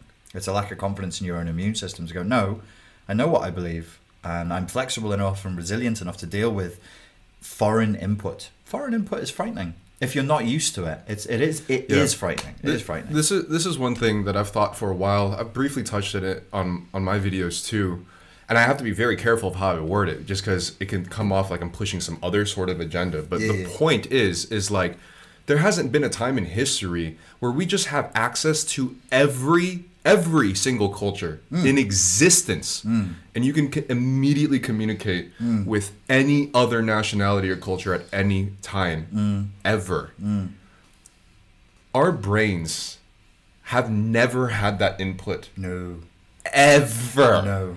Ever No, and and so you see like early examples of people becoming fascinated with another culture, um, and in, there's there's like famous examples in especially in the English upper classes where they had the time and the resources for it. You had this uh, like Orientalism for a time where it was completely fetishized, and we look back on it very unkindly. Yeah. Like it's not really racist, but like, it's just kind of weird it's cringy. Yeah. It's fucking cringy, of course. But so much of human endeavor is cringy. Everything that's not within this bandwidth is fucking cringe. Yeah, it's, but it was innocent. Right. Of course, they were fascinated. Yeah. They'd never been exposed to, you know. Um, you know, Aleister I mean- Crowley was into Orientalism for a while, but when you're when it's fresh and it's new, and all you've had is English, French, European literature into American literature, and the world is opened up over here, you might get a little carried away, kid. yo that's that's why i'm like pretty lenient with k-pop comments because it's still new. You know what I mean? It's Yeah, like, yeah. it, I mean, what can I do? It's it's they, it, as long as it's sort of coming with good intentions, Mm. I look at that. Mm. But I'm trying. I try to be very graceful with these circumstances, just because there hasn't been a time in human history similar to the time now where every single different foreign influence, different mm. type of novelty is just easily accessible. Mm. I think on my end, I'm just used to experiencing new shit all the time, so my brain has developed a pattern to learn how to You have a strong immune things. system. You have a strong psychological immune system. This is what we're saying with uh, potent. Um, we're talking about travel with potent. Uh, oh God, somebody said it. It might have been Terence McKenna was actually cited travel as a form of psychedelic because psychedelic is not just drug. It's anything that's mind expanding. Hmm. So the exposure to foreign cultures and not just meeting them for an afternoon, but you here living in Prague. Hmm. You've done it for years. Your unconscious observes you surrounded by people who are very different culturally to you. You didn't die and nobody killed you Hmm. and you didn't try and kill anyone. So it's okay. Me in Malaysia in uh, living out in the happy garden in the in the place there. Mm-hmm. I didn't die. It wasn't fun. like I, you know, and so you end up with a sense of um, I probably can do this, where the fearful hysterical response would otherwise be I can't do this. I can't fucking handle this. And then it's it's fear, and then behind fear, commonly is is, is aggression. You know, so with this whole virtue thing from the intro video and trying to push the push this saintly thing and diversity being one of them, Mm-hmm. why is it coming off so awkward? Because a lot of these people haven't travelled. Okay, So we're being lectured to about accepting cultures by people who haven't accepted That's cultures. it, right? And we know it. yeah, that's you're it. sat there, you're looking, and you're going, accepting other. What, what do you know about that? Yeah. Show me your friend list. Let me see your WhatsApp. Who are you messaging? Never mind who you claim to be friends with. You know what it is? It's like a professor trying to teach like some outdated dance move through through a book. Like here's the electric slide. Yeah. One to the right and then to the left. Yeah. And then to the right. Yeah. When it's like you should just go to a club just actually no. It's it's this it's cringy because this is what Alan Watts was saying with that video is it's not authentic. It's like the the Lao Tzu principle. Virtue which shows up as virtue is never really virtue. Because if it's showing up as virtue, that's not virtuous. Look at me and how awesome I am. No, fuck it, just be that. And then we'll feel it. We'll know. Real recognizes real, as they say. Yes, And it's it's yes. body brain. That's body brain Yes. activated. It's Yes. unconscious activated. I know that this is authentic. I feel it. Okay, that's a great thing to dive in on actually. Body brain, would you say that's like intuition as well? Yeah. It's your animal instinct. How do you quantify that? You know, because there, I, that's how I operate. But Right. I'm very careful to talk about it Yeah. because it's so easily misconstrued. And how do you speak about a thing like that in a, in a tangible way that's actually practical for with good intentions? Because that could be easily misinterpreted in a lot of ways. I have something to say about that. Okay. Following the washing machine that 2020 was, where everything really rattled us up and, you know, some things didn't change and some things changed dramatically. I'm no longer uh, obsessed with the idea of trying to convince people that I'm coming from a rational scientific mindset. Okay. Because I'm not. I don't believe anymore. I, I mean, if you followed this, the if you followed the science of the last year, what will you see? A paper trail of, of corruption and, you know, just uh, uh, m- money grubbing, and it's it's awful. It's agenda fueled nonsense. So I don't bother with it. I'm like, if you feel it, it's as real for you as anything else is. If you feel it and it moves your emotions and, and it's part of your authentic subjective experience, See, I completely agree, but at the same time, knowing how people are operating with that false guide, the false body brain, but how, who am I to say it's, it's false though? Because the people in that video are following what they feel is right for them. And that's generally very emotionally based too. If I if I can nitpick, they're Okay. probably following what they think, not what they feel. These are people who are emotionally constipated. They're not feelers. They're they're thinkers. They're stuck in the crown chakra, man. They need Okay. all the chakras right the way down to the base, aligned, functioning, flowing, and they're up here. So in, in order to make a simulacra of feeling and authentic intuition, you have brain stuff. Right. That's where you jerk off up here in the brain. Yes. Because it it I think it's the reason why you generally don't even talk about it as much m- same as me because the repercussions of somebody misinterpreting what you mean by following intuition and hmm. body brain can hmm. easily be like so I got back with my ex. But, the, but because which Yeah. is great and I, I you know thanks for opening that whole subject up. Here's my it's not a counter argument it's my logical conclusion there is literally nothing you can say to a person who's on the spectrum of psychosis and emotional dysregulation that they can't misuse you can say and i have said hydrating is good for you and then somebody will say Okay. if you drink too much you'll get enceph- encephalitis and your brain will swell up and you'll die vitamin d is good but if you get in the sun you'll burn and you'll get skin and it's like there's nothing nothing can be said that can't be attacked. Okay. That's that's that's a great counter argument, man. That's really good. So it frees us Yeah. up. We're gonna get attacked. Just Yeah. fucking say it. Fuck it. Like what? Somebody's Yeah, gonna yeah. call you a kitten drowner. Somebody who knows that you're not guilty of the thing that they're accusing you of is going to accuse you of it in bad faith. Thank you, Gad Saad and uh, Brett or Eric Mm. Weinstein comes back to that all the time. The one with the beard. They're arguing from bad faith, so don't worry about it. They even they don't mean it. Even they don't believe that shit. So nobody believes it. But but even the people in good faith, too. That's how you you see these really misled cults that end up being in a very abusive situation too. They in their own mind they thought they thought they were following their own uh, unconditionally loving intuition as well, but it was completely misled. Where does that lie in the situation? Some people be dumb. Yeah, but you can't just be like, "Yo, be smarter to everybody," right? Like, You can't save everyone. hmm, okay, You can't. I, I, I, and that's something that would again feed back to the Alan Watts video. And I, I think Alan Watts would agree with me. I damn sure know that Nietzsche would agree with me. It's a fool's errand to think you're going to save everybody. Right, People right. don't. Some people don't. They don't want to do their shadow work. They don't want to individuate. They don't want to explore the unconscious and get better. They just want to win. Hmm. They want a thing. They want more money. They want more status, and they're operating in like a different paradigm of consciousness, like two D, three D consciousness, and that's it. And Hmm. from that paradigm, you can attack anything in politics, science, art. You're just an attack drone, really, because you know you want to win, and you win by making other people lose. So you're constantly attacking. So the idea of winning, uh, I think we can fairly say it's attributed to mostly Western patterns of thinking, and I really love this field of thought with the types of intuition, metaphysical stuff as well.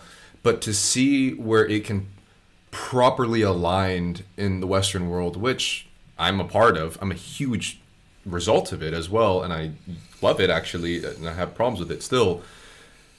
But my problem with a lot of it is like every time I see this side of thinking applied to the West, I have rarely ever seen it work right, right correctly. Mm-hmm. Do you think there's a way to properly integrate in that in that sense? Uh, what the, this line of thinking? Like the whole metaphysical. I mean, I don't want to say new age necessarily, but be, like the it will be intuitive properly integrated by less than two percent of the population. Right. That's enough. Okay. Okay. That's enough. If we bang that drum, I believe, like if humanity bangs that drum long enough and loud enough, like I just did a video uh, just last night where I was talking about shadow work and Jungian integration, and I jokingly said this should be taught in schools because by the time you're my age and you start doing shadow work, sorry to break it to you kids, but like I'll never individuate in this lifetime. I can walk along that path. But if I was taught that as a kid, Yeah. instead of the I don't know the gross national product of, of, Scooting a little of Guatemala, yeah. um, I would have been able to get there. So I think some battles you fight knowing that you can't really win, but you might get somewhere in the right direction, and at least you tried. At least you pushed it in the right direction. Hmm. Okay. What about individually? Where can you apply these type these forms of thought in a way that's fairly more, I guess, reasonable and practical? Where I think I in my life, I've completely swung on the opposite side of the pendulum here, mm-hmm. where I was completely on this side of thought. Didn't realize it didn't really work And I mean, fucking late consumer capitalism in, in California, and I just completely got rid of that. Restructured my brain to adapt to Western forms of suc success. Mm. And then now I think, okay, well, I guess I'm sort of there now. Perhaps now it's time to dive back in it. But where would it be appropriate exactly in an individual case? That's like that's like a, a question best answered by Taoism. It's all in the balance. You got to have the Hmm. Yeah, yeah. balance. Right. You need yin, you need yang. You got to be reasonable. You have to be rational. To challenge yourself, you have to operate within a structure and discipline. Be masculine, and uh, you know you have to question, put things in the light, and then you have to swim in the yin. You have to just let go hmm. and just go into the realm of pure potentiality where you disappear. Your ego can't survive there, so it's a lovely little break hmm. from the ego. And we need, but generally culturally, we need more. We need, we do need more structure. We do need more discipline at the top level, so we can hold yin. But behind that, what we're massively missing is yin. We're massively missing is yin. That's why we're constantly obsessed with safe spaces because we don't say yin is a safe space, but we don't have it. We don't have access to it. So we're like, create a safe space, create a safe space. It's artificial because we're not getting the authentic safe space of yin.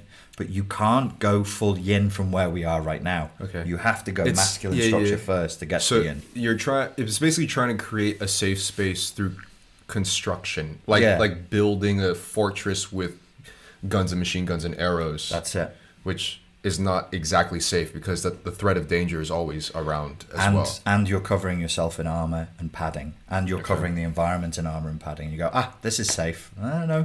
Okay, Say your safety comes from strength. Your safety comes from security. security. And what holds the yin space? A wall, the cave wall. So we need yang holding yin. We need yang keeping yin safe. If yang is strong and the structure is built, ah, whew, now we can release. We can go yin. But if yang is weak, then yin is unstable, and that's what we have now: weak yang and unstable yin, and it's frantic. It's a it's a hysterical energy that comes from that because it's like, make me safe, you fucks. This is your job, but it's not happening. Yang isn't doing its job, he said in code. I think this sort of ties into it. So recently, I've been having the thought of ever since I get got this VR shit. I've been actually exercising. Hey guys, everyone has their own temperament. I started doing cardio, hard cardio and exercise through virtual reality. this disciplined motherfucker does it for fun by itself, just lifting shit. Like what? I need goggles. So I'm like, I'm, I'm boxing a lot more and doing a lot of these more rigorous things, which inevitably produces more testosterone. And I'm fucking like getting a lot more like, you know what I mean? And I'm thinking now, the placement of primal energies in the current state of the world is there a place for it? Should there be a place? And where would it be? Because right now i i as well as including the current petty youtube drama that i'm in too i see this like competitive hierarchical struggle. This this kind of like uh archetypal fucking battle warrior you know type of competitive nature that i've really omitted in my life for a very long time. Mm-hmm. And it feels good for a bit you mm-hmm. know? Mm-hmm. And i don't know like in the collective scheme of things or even just in my circumstance like is that supposed to be there? Should it be? And do we acknowledge it? Do we fight against it? What do we do with that With um, testosterone. i mean if you want to boil it down to that sure Test everything. Everything that we have that is within us um, can potentially save us if it is directed uh, with nobility and based on value. So if we're operating from values, we're using reason, and we direct the energy and we express it, beautiful things would happen. If we suppress it, and we're not coming from value, then all we have is power, non-directed, and it can be used to hurt. I feel like this conversation should be held in two kimonos. Yes. With and you're the lead samurai, but then that would be appropriation. So you never mind. Maybe I'll just be in the kimono, and then you'll just be like, But why is that okay? That's kind of racism if you think about it. Because You know, you're not actually Japanese. That's the thing, though. So that's But how dumb do white people look in but, yo, yo, but that's hey, you're revealing my ninja secrets right now. Because one of the things that I wanted to do Yeah. was rock some Japanese garb, and then Yeah. and then see if people accept it or not, and be like, wait, why didn't you guys call me for appropriation? Because technically, you couldn't tell Yeah, that's if I'm fucking Japanese That's or not. That, that's racist. That would be racist. For Yes. failing to call you out, they'd be like, well, aren't you just from there? yes, yeah. What do you mean there? You know, there. right so i wanted to just like wear like really stereotypically asian garb and then no one could tell the difference and i'd be like oh where's my what happened i thought i thought you could be There is crossover between traditional um, Vietnamese wear and some Japanese wear, though, isn't there?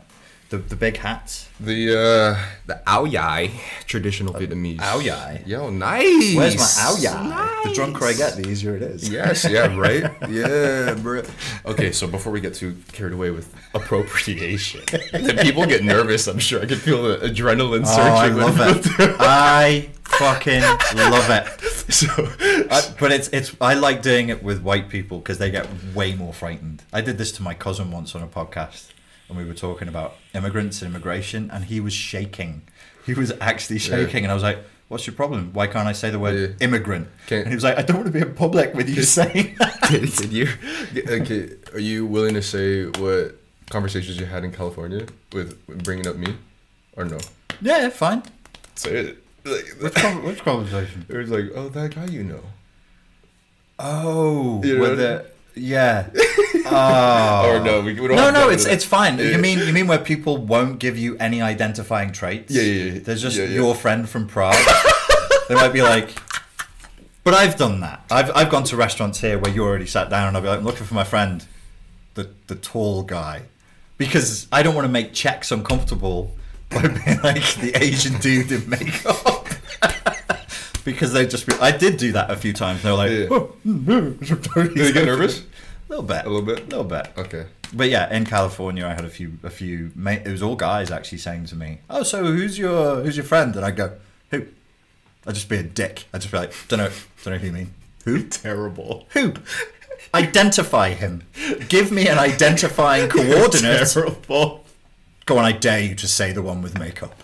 I dare you to say the Asian fellow. Go on, say it, you bloody racist. the thing is, my pure existence is just a loaded question answer for them because Yeah. they would either risk misgender, Yeah. miss nationality, miss fucking like everything. Isn't it interesting how much fascination though you you give to like these dudes are all like thirty in their thirties, early thirties, like white guys, and they're Yeah. like, so who's who? I don't know why you why Who's you the g- gr- guy? Gr- uh, the gu- the eight? No, no, the. Uh, one guy actually made a point of saying, "Who are they? Who Yeah. is who is that?" And I'm like, "You, you mean Pierre, is the one person?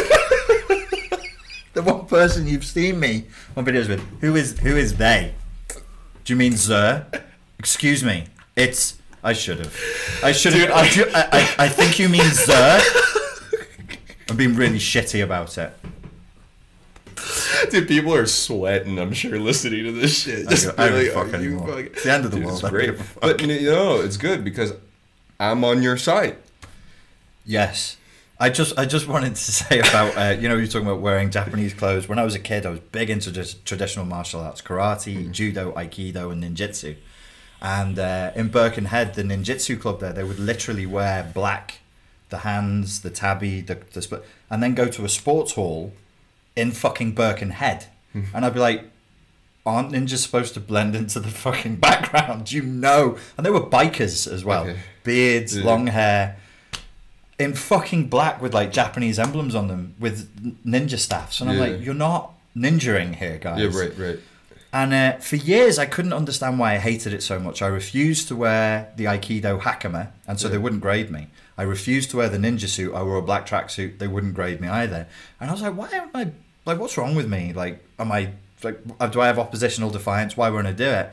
And then I thought, how would you feel if you saw a bunch of Japanese guys dressed as knights, talking in shit English and pretending to fight with old medieval swords? And I'm like, there it is.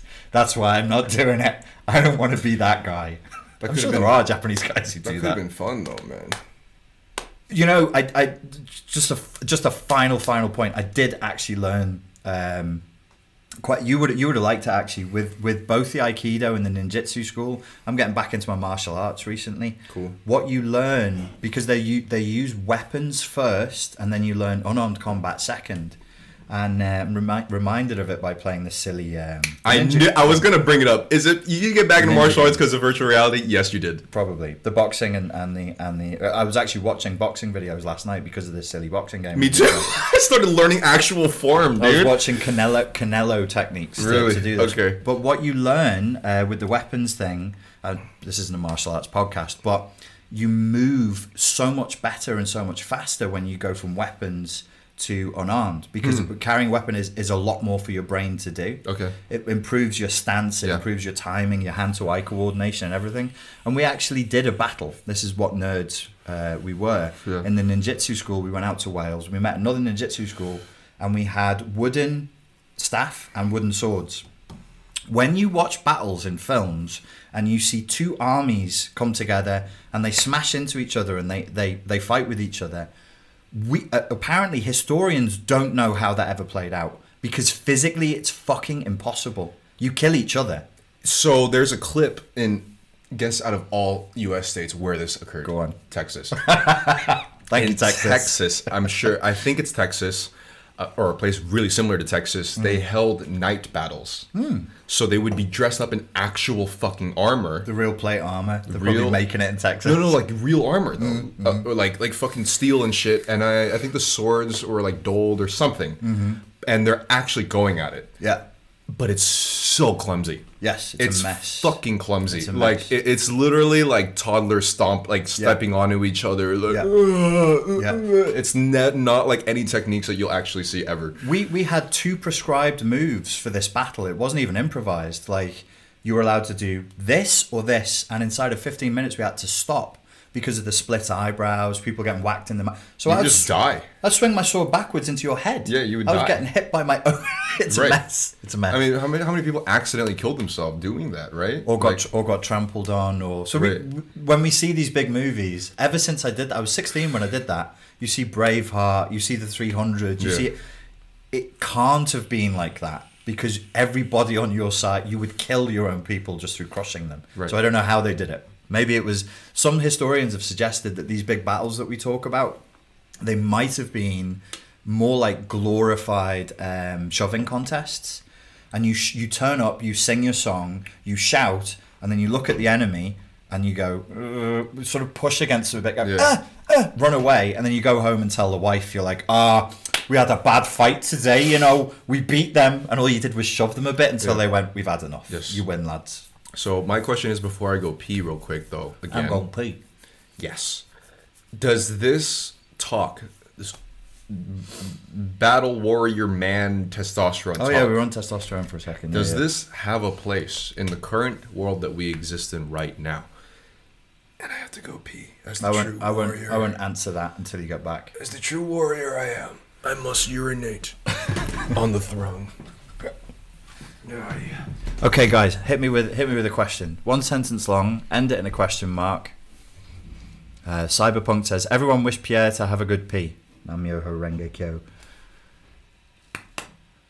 I remember when I was doing martial arts, it was the best thing for my mental health, but physically, it trashed my knees and feet. Yes, it can be uh, it can be hard. Is there actually a plan behind all of this, or is it just opportunistic NPD gaslighting, the last act of a desperate narrative before it switches to another random method of attempted control?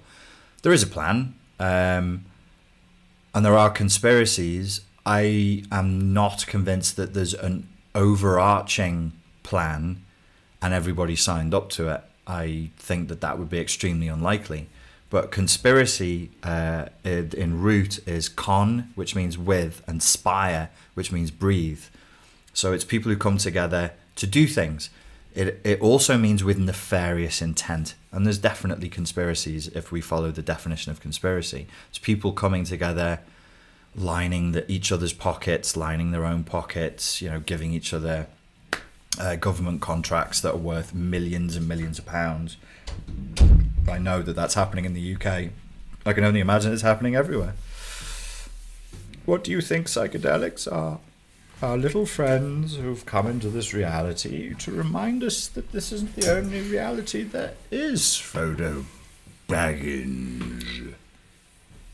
Testosterone. Oh, yeah. So, all about testosterone. Okay. So I was thinking, right? So as I'm doing these more stereotypically male things, like fucking boxing through VR and mm. like these combat fucking games, it's like unlocking a side of me that I haven't tapped into in a long time. Mm. It feels good, you know? I played this multiplayer boxing game, Oh, right? yeah, The one I recommended you, and I tried multiplayer with some random person. Yeah. So How of course, it? some fucking thirteen-year-old kid. Yeah. Was he talking to you? Uh, then I muted him. Yeah. But then we started boxing, and of course, like, how do you expect a 13 year old boy to play the game? Ah. And the game actually registers that. Okay. So the first round, I got my ass kicked. I'm like, fuck this kid. just because he's smashing all the buttons. yeah. yeah. And so then I was like, okay, fuck it. I'm gonna play against you in your way. So I'm running around the fucking thing. Yeah. Run away. And I kick his ass.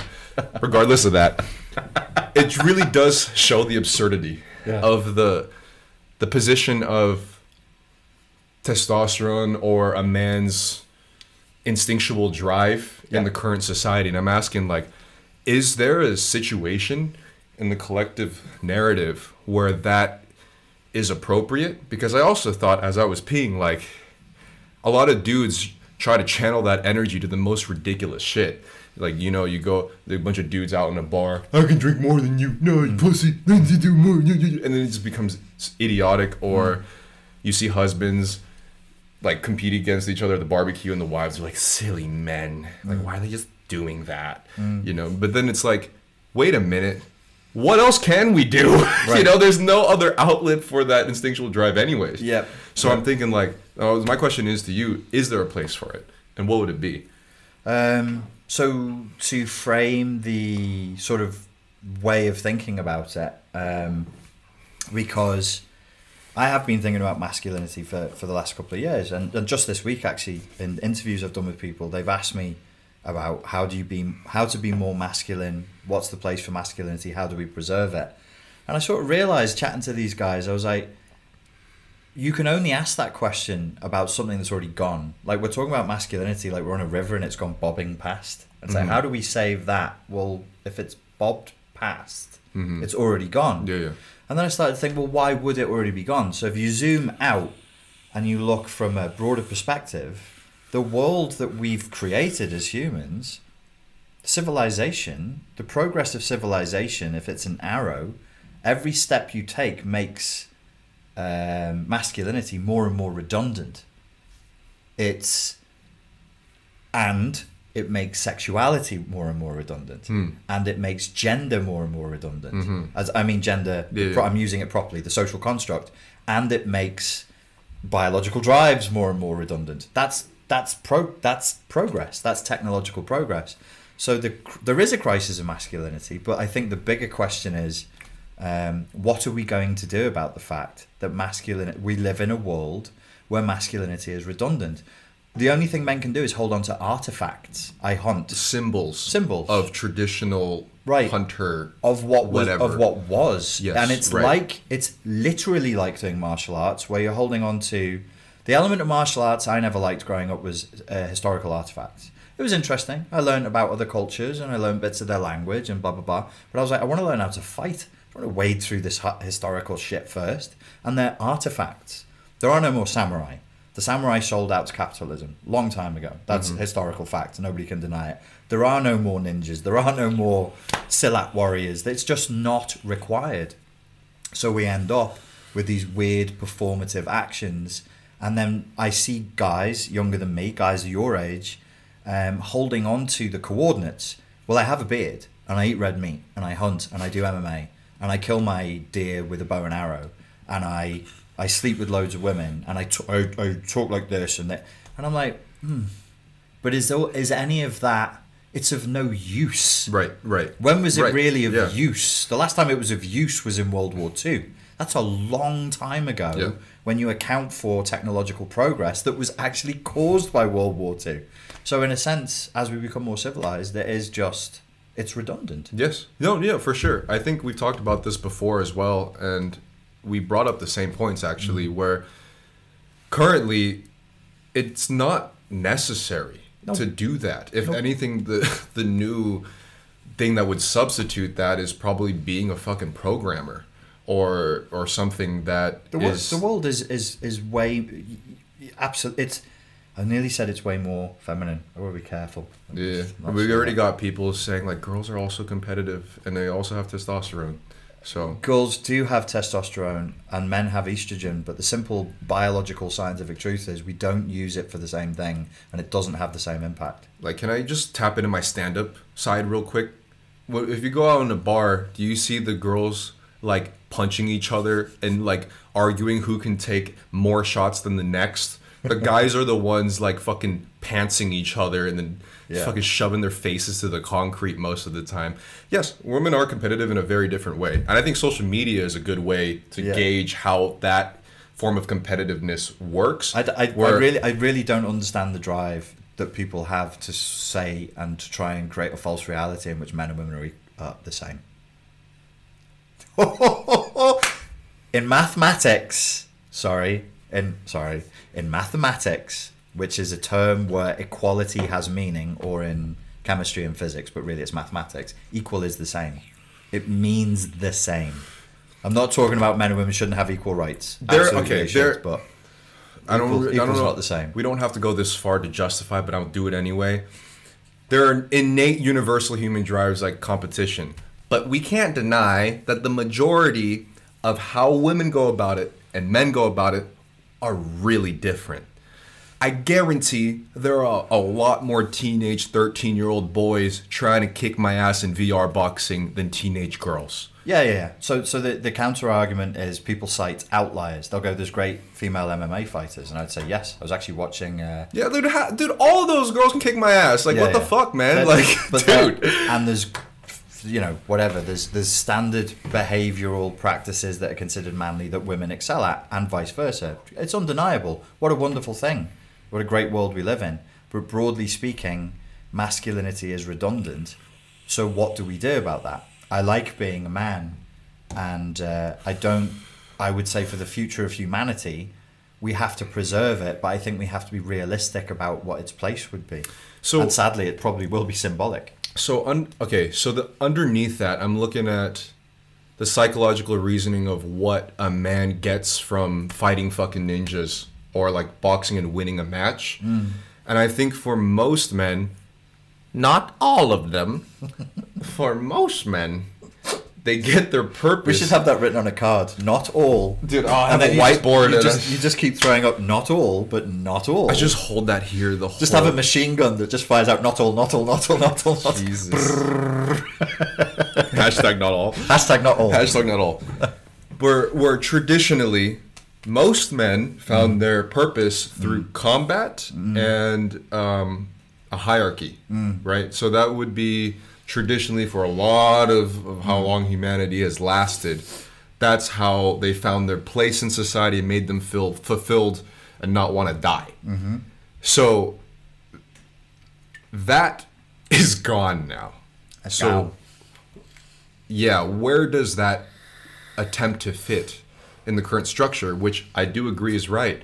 The traditional forms of masculinity are heavily outdated. Mm. The biggest, strongest, most masculine man standing against the fucking RPG to the face or a 9 millimeter is like, there it doesn't matter how big you are. The technology over surpasses your capabilities of being a dude. Well, look look at us, our function in the world. Like predominantly, I teach people how to connect with their emotional literacy. It doesn't matter whether I have big biceps and I can box. Nobody gives a fuck. The only part of me that that the world, broad like outside my friends and family, cares about is like is psychology. Is is therapeutic. You largely entertain right? people. That's my definitely. You either make them laugh, or you, or you're singing to them, or you're making art, and so it speaks speaks for itself. So, would that line of gender roles just is just is just like dissipating, or it already has? Yeah, We're, Yeah. we're way, way past um, that that Rubicon now, and I don't. The, the, the question for me is like when people come to me with, with that question because they, they identify me they say oh there's a masculine man he must be very protective of masculinity and i'm like i don't that whole argument between men and women masculine feminine it's a dead end it's a dead end i am more protective of humanity like my ideals around humanity people irritate the shit out of me but the ideals i have Me around too. humanity I think we got that in common. yeah. So the the I'm interested in probably about one percent of the people who are alive, but that one percent or one one percent or less, I'm really interested in them. I'm passionately interested in them, but it's a it's a small, and I think we can't. We're not going to find our solutions in history and tradition now. The problems we face are so novel in the Terence McKenna sense. Novelty has opened up to us. They're so fucking novel we have to go psychedelic. We have to broaden our minds. We have to go beyond all tradition, all structure, everything that went before. Because I'm not. I'm. I'm a bit. I'm a bit confused, and, and I find it distasteful when men and women come to me and they are uh, what's it called nostalgic for traditional times, and I'm like, which which time in human history did you think was wonderful when men and women had the perfect balance? It's always been conflict. Like I said to you a number of times, like it's turbulent because it's supposed to be. Sex is friction. So we're probably supposed to kind of irritate each other a little bit. There's always supposed to be that that level of, of conflict there. What do we do now? Like Yeah. how do we move forward Yeah. with it? Would you be okay? So I got a few things. So first, would we agree that everything has become purely symbolic? A lot of what we experience in our roles in our current society is mostly symbolic. It's mostly symbolic aside from actually having sex and actually making children. Okay. If you're talking masculinity, it's mostly symbolic, yeah. Okay. Um, yeah, this even goes beyond masculinity, but we'll stick to that in the meantime. So, for example, traditionally, stereotypically masculine things, big ass muscles. You you hunt. You you shoot a deer here and there. You mm-hmm. do jujitsu. The the whole Rogan smorgasbord. Yeah. The whole Rogan buffet. Let's let's call it the Rogan buffet. The like Rogan buffet. You know. A lot of those behaviors would have been very beneficial 600 years ago, Yeah. further. dude. Like, well, probably a hundred years ago. I A mean, hundred. Okay, a hundred. Yeah. Okay. Now, with those same activities, there isn't a direct utilitarian purpose other than for individual gratification. gratification and fulfillment. so we consume masculinity in a sense. So it becomes symbolic through that Right. manner. yeah, Right? yeah, So anything that becomes a representation of that, for example, fighting in boxing, Mm. taekwondo competitions, airsoft simulation wars Mm. and shit, is actually just a symbolic simulation of what it Mm. Yeah. used to be. yeah, yeah. We're, Yeah. we're we're enjoying a little bit of nostalgia. I mean, Yeah. Uh, the, the, the the games we're playing, they're from they're from like feudal Japan. It's a pretty long time ago. Um, boxing is a it's a sport. Uh, you're not really trying to kill each other. You're you're there to enjoy the sport and, and to make money and, and really it's a show. It's a form of gladiatorialism. So before, before I forget, I highly recommend anybody to, to watch this. It's super fascinating. Vice isn't as bad as people make it out to be. They have an agenda, but there's some videos that are really interesting. Vice is like National Geographic. They have independent documentary makers, and Okay. some are good, There and some go. suck, and they they bring Yeah, yeah. them together. There's there are some hidden gems on the Vice YouTube channel Yeah. that have the lowest amount of views, obviously. Mm-hmm. And and one of them I just watched yesterday, super fascinating. In Detroit, um, I would say a few blocks basically decided started off as sort of like a, a meme joke type thing, but Detroit has a ton of gang violence. So what a few people decided to do was like fuck Cooper Street, you know, they brought out paintball guns. Hmm. And there's like fuck Cooper Street and they're like shooting Cooper Street and then now they're doing drive-bys with paintball guns. Right. So now it started like a fucking gang war between paintball guns. Okay. And consciously, it was done so people wouldn't die as much. I would call that progress. So this, so there there are a few layers into this is what I want to tap into. I'll get into it right now. Like so as I'm doing the boxing and the ninja shit and then like competing and doing those things, I feel this innate fulfillment of whatever my instincts might be. I don't know what Yeah. the fuck that is. While in a situation like that with the circumstances, this type of like turf war, this type of like combat is kind of innate in the circumstances there mm. where it's even willing to go as far as to like you know let's just replace real guns with paintball guns mm. and it does the same deed and it became a way more beneficial substitute than actually fucking killing people with actual guns and it became like a a contract that everybody on the block fucking agreed with Interesting. Right? Interesting that people would agree with that. so that's like a symbolic gesture of mm. something that Yeah. is innate that needs to get tapped into. Should maybe not, but like I don't know where what the question is exactly here. But like, what are your thoughts on that? Well, the, I suppose the question would be like, what what do you do? What do you do with masculinity in a world where it's not it's non-essential? Like, what are we going to do with the Right. innate drives? Because the Right. drives are still there, and what you have is like a comment before was the men have fallen asleep. The men have gone underground, is what they've done. Their Yeah. drives have gone underground. Their being has gone underground because it's so uh, not uh, fashionable now. I mean, many of the traditionally masculine behaviors are not only are they not celebrated and accepted, they're forbidden now. They're verboten. They've become taboo. It's a really good way to get cancelled. So that yes, you'll see a lot of depressed. What do they? What would you say? Simping, beta males, depressed males, testosterone. Oh, well, the other thing I heard on Timcast IRL the other day. I saw the same thing. Yeah, did you? Was, yeah, talking about the testosterone levels crashing, crashing through the fucking floor. Summary, real quick. Uh, there was a there was a thing that a pair uh, BuzzFeed. BuzzFeed posted the Try Guys. I don't know if you guys know the Try Guys, but it's four dudes that aren't necessarily the most stereotypically masculine people. They took testosterone tests, and all of them reached way below the standard testosterone level of men in general. In fact, they their levels were lower than elderly men in their in, in their 80s. Yeah. Right? Yeah, Yeah, and th- these dudes are like Young. healthy, young dudes, but their testosterone levels were lower than a dude in his 80s. Hmm. Is that a problem? It- it's a it's a physical. It can make you very sick. Apart from the fact that, so there's there's there's women in the comments saying I want masculinity.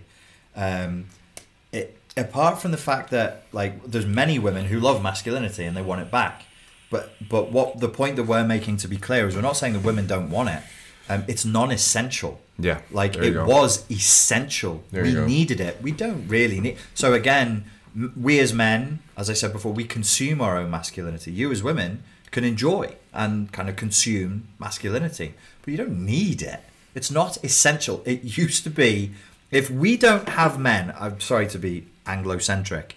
If we didn't have men in in the UK who were willing to go to the southern coast of England in the bad part of World War II to fight and die, we thought Nazis were going to land the way that they did in France. And these weren't our prime men. This was the fucking home guard. These were old. These were guys my age and older, who because all of our good men were either dead or they were already fucking fighting in the main war zone.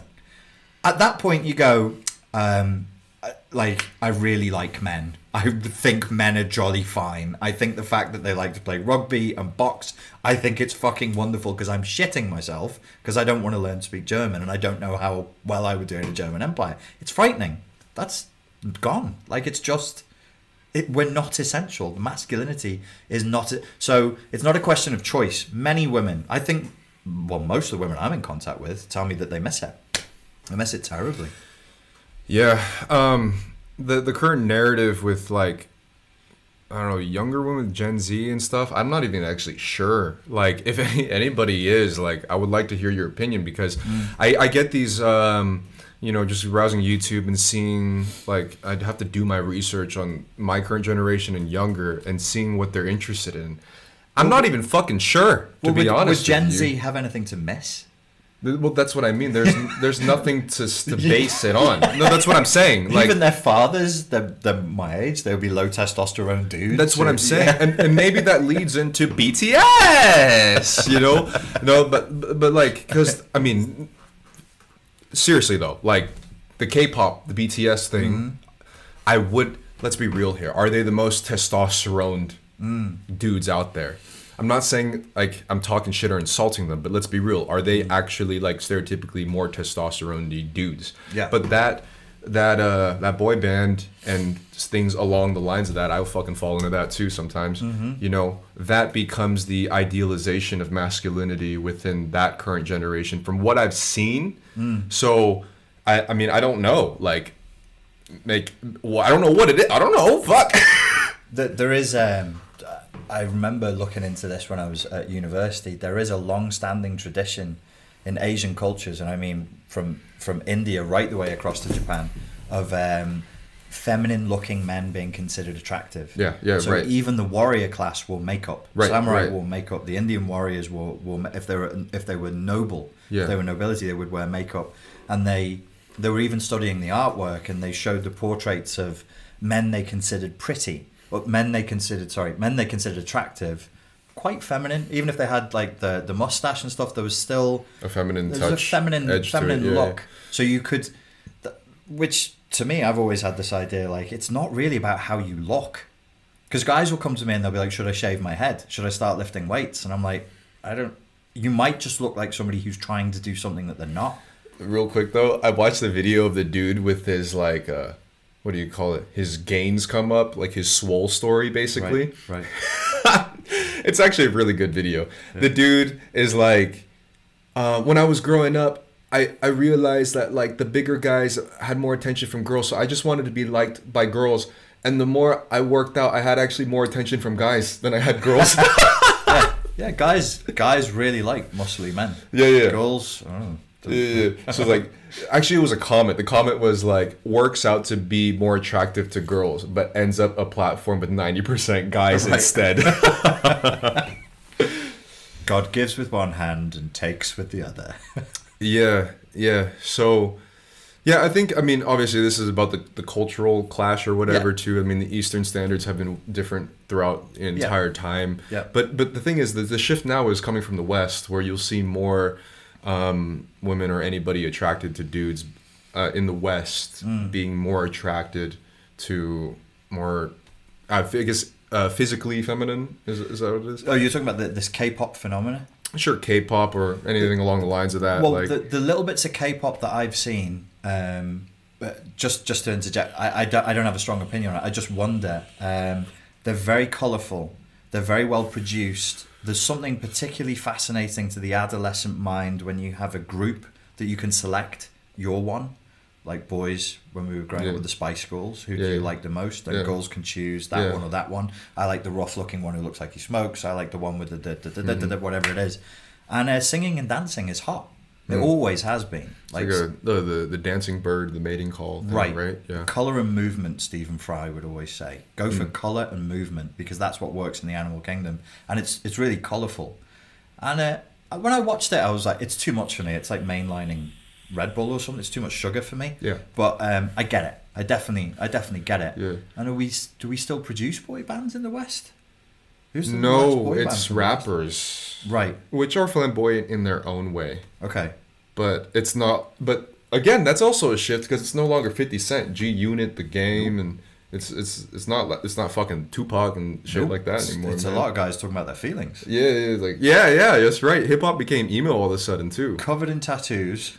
Yeah. Talking about the like, antidepressant. rainbow film. fucking hair, right? Rainbow fucking hair, and rainbow clothes, and like, so so, in a sense, it's actually, uh, it uh, what do you call it, like naturally masculine because the birds Right. are the ones that are the like the really colorful dancing ones, right? peacocks and ducks. The peacocks and the ducks. yeah, they're, the, they're the pretty. They're the pretty ones. I, I have no, um, despite what people think or tend to assume, I have no prescriptive idea over what people should do on any subject. Really, like Yeah. as long as you're not hurting anybody, I don't Yeah. care. I'm very concerned with people insisting, you know, boys should do this, girls should do this, and those are the pattern. I'm like, no, people are different. Let them find their own. But don't be a fucking control freak. Some boys, some boys are gonna like that. Some girls are gonna like that. It's again, it's fear of, um, it's people not trusting their own immune system. I think. Right. So they control others because they're they're not resilient. They're fearful. Yeah. Let me throw a wrench in the discomfort in the chat right now. You ready Oh, let's do it. Let's So- get uncomfortable. So here's the thing. This comment. Is it, is it race or sex? It's Because race. the- oh, cool. So this this comment I actually agree with. I'm not calling out this comment for uh I'm not trying to insult the comment. I'm actually I totally agree with you. The comment said Pierre would actually look less masculine without makeup and his hair done normally. I agree. And I completely agree. I and I see these comments on this channel and anywhere else that's like why does he dress like a woman? Da, da, da, And he if maybe if he did it, and I'm like, bruh, if I took off all of this shit, I would look more feminine, and mm. there's a reason why. Because perhaps your Western mindset will look at a body born into this ethnicity and inherently think that's feminine. Now let that soak in. I think you called everybody racist. Yeah, let that soak And if you didn't, do it. But yeah, man. Oh, Sam Vaknin's here. Richard, I'm making a video on femboys, further elaborating on this topic. Do you Great. need, do you look need me to give some input in that? Yes, Sam. Do you need I'll go Pierre? pee real quick. Do you need, if you Speaking need, of femboys, I need if you need Pierre to, to offer some input, um, he's willing to. I actually had uh, some really good conversations with Sam um, back in uh, pre pre pre COVID. Everything before the trauma of 2020 is super vague now. 2019, early 2019. They're available on the channel. Um, where Sam was opening me up to um, the way things were going and uh, I wasn't really aware of it. And I was like, mm, I don't know, I'm not sure about about uh, about this, but everything has been proven to be to be accurate on that one. Um, it's interesting in in Pierre's case when people ask me, uh, it's men. It's always men that ask me, you know, who is he? Uh, where's he from? Why does he do that thing with the makeup? I'm always like, do you understand how much female attention this man is receiving? Do you understand? My personal opinion is um, with this, like the makeup and the hair, it's neither masculine or feminine. It's an expression of difference. My personal subjective opinion, I hope nobody finds it offensive, is that women like men who stand out, and men who are uh, of a collective and standard are not perceived as good breeding partners, but a man who stands out is. And uh, it can be an expression of alpha maleness. It takes a bit of balls to walk down the street in the Czech Republic with a full fucking face of makeup. As a man, I wouldn't do it. I wouldn't do it. And I'm I'm qualified to have fights with people, but I wouldn't fucking walk around with full face of makeup on. So that takes some balls, kid. Because it's lame. Because it's like, It's dumb.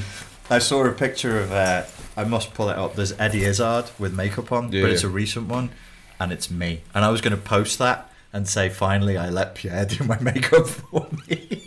You know they're no longer Eddie Izzard now. they are not Eddie Izzard. They are not is Eddie Izzard. Who Eddie is, has uh, fully transitioned. to what? I, I forgot her name. Really? Yes. I'm not even lying. Like look it up. Damn, I met Eddie once. Is he still? Is is are they still called Edward? No, no, no. Like name change. Like look it up. I, I met I met that human. Very Uh, funny, very very nice human. In uh, back when I used to work on a comedy club in Liverpool, it's hard to talk about. I know. I was gonna say this is like yeah, you're hopping landmines right now. It's hard to talk You're about landmines. the person that you referenced earlier, my good friend. Edward, uh, I'm- I'm so nervous I wrote Edward instead of Eddie. you got a polite. You got polite. in the Well- Google search. I, I went into police mode. This is how I talk to the police when they would come after a fight on the door. I'm like, "Good evening, officer. The gentleman in question were being quite rambunctious." Look and- at that, dude. So you know what to say. Yes, yes, uh, yes, Your Honour. the, the, the gentleman, This is so funny to the me. The gentleman in question. Oh, it says Eddie Izzard, her comedic style. Is it? Okay, It's so still under Eddie. Yeah, yeah, he's still uh, they they are still under Eddie, but it is now uh, the female pronoun. Wait. I was gonna show. Are you sure? I was gonna show a picture because I look like Eddie and I look like what they would look like in makeup, and now I'm not oh, going to do that. still Eddie. Yes. well. Yo, man. Hmm. It's okay. You know, sometimes when Well, your you're friend, learning. when your friend Mickey is rapping, he sounds like Twenty One Savage. I find it very enjoyable. Yes. Will you do any more collaborations with him? Probably. Like we we made one about uh, skiing, but I don't ski. Did you really? Yeah, it was hit hit the slopes, hit the slopes, hit the slopes. You know, but it's also really cold outside, so I don't know if I could. Well, if anybody has any questions for me about not getting cancelled, Yo, it's I great would, though. uh, I think I think we've hopped around a lot of laser beams today, and I like it. It's a lot of fun for me. Speaking of which, in VR, the games where you have to dodge shit is Hmm. so fun, man. Damn, I'm just processing. I'm, I'm actually. It's taking a little moment to process. On my uh, my old channel, I went into the analytics the other day uh, because I've not uploaded any videos there for a while, and I was like, "What's the most popular video running at the moment?" And it's an old video that I posted from 2013 of Louis C.K. It's one of the. It's got like 250,000 views on my channel. Suddenly, you know, YouTube just Yeah. randomly digs out old videos, Right. chucks it to the crowd. Yeah. It's like meat for the sharks, and people love it. It's um, it's a piece where Louis C.K. It's a bit where he's talking about filming your kids perform at like pantomimes Oh, ah, or, yeah, or yeah, whatever, yeah. and he was like, nobody's watching. Yes. you really, you really should watch it. It's on my. Ch- if you just go on my channel and look up Louis C.K. He's like, nobody's watching that, and then he gives an experiment that you can do to prove that nobody is watching that. Here's with a question. Raven says, I've been getting brain zaps when I go to bed. I think it's due to making changes in my life due to your 30 day challenge. Any idea what that is? Without wanting to like go, ooh, um, if you sincerely do everything on the 30 day challenge, um, you will start laying down new neural pathways. I know it seems so simple. We're just getting up a little bit earlier, doing a little bit of meditation, journaling. But you journaling is you communicating with yourself in a way that is powerful and meaningful. I've had major shifts on this 30 day challenge. Strong, strong emotional um, shifts. Just from, and what is it? It takes like maybe 20 minutes, half an hour a day. So yeah, it's uh, you'll you will be laying down new neural pathways, and as those neural pathways change, your dreams will become stranger and stronger. Since we are, this is the cancel podcast. This is the laser beam podcast. I'm gonna pick more. I thought it was on safe. I really thought it was on safe ground. There. Nothing's I was safe. Like, I was like, I know. Hey. I, I don't know him, but I met him a couple of times, and It ain't safe. It ain't safe. It ain't safe. But no, no. But you, you were okay Mm. because she was still Eddie right the time you in met my story. him. Right, in right, the right. past. And if I said I would look like that person if I had makeup, we have the same shaped face. Yes, I, Right. I, I, I would look like BTS, a re- BTS crusty reject. You know what I mean? Same thing. Like, it ain't safe. All right. you talk about what women want, masculinity. Hey, I don't. No, I don't. I don't know what. men who stand out these things have been mentioned what do you think men want what do you want or what you want if you were interested in relationships Um, I don't think men are all that mysterious. I think there's a Freud uh, said, or it might be apocryphal. It might not be. He maybe he didn't really said it, um, say it, but the legend is that he says, "I'm going to go to my grave after all these years of research, having never been able to answer the question, what do women want?" Um, women are, are more mysterious than men, which is what makes them, for me, as a man who likes women, what makes them fascinating. Well- are so predictable. let, let me ask a question in the chat and what's your opinion is there a double standard with women saying what they want in men and if or and or if men say what they want in women So we just got out of one minefield, and no you're I, like, i'm like we're already here dude i'm like let's go let's go fuck it. Let's go. Fuck it. I mean, we're already tapped into it like a few times already. Like, fuck it. Let's keep going. So we got yeses and nos. Because from my perspective, I think if I were to say what I want in a girl, I would get immediately crucified. I just wouldn't say it. Like, No, I mean I'm not, but like I would never. I'd never. I uh, I'm a space squid, and I'm not sure that I'm in this reality. There Hmm. are many realities. My tentacles extend far and wide. honestly, I've just tapped out ever since I got VR, man. Like goddamn, bruh. I mean, There, there is there isn't really a safe way for us to publicly state what we would or not be doing in our in our private sexual lives. There would be no happy ending Right. there. There's no pun intended. Oh yeah. Haha. Uh, there wouldn't there wouldn't be a good conclusion from that. So make of that what you will, my dear hearts. And on top of that, you know, you have the power dynamic discussion as well. So Yes. if I were to date anybody with less followers than me, then I'm abusing a power dynamic as Mm-hmm. well. So I mean, like, um, what I look for in a girl is what doesn't get me canceled.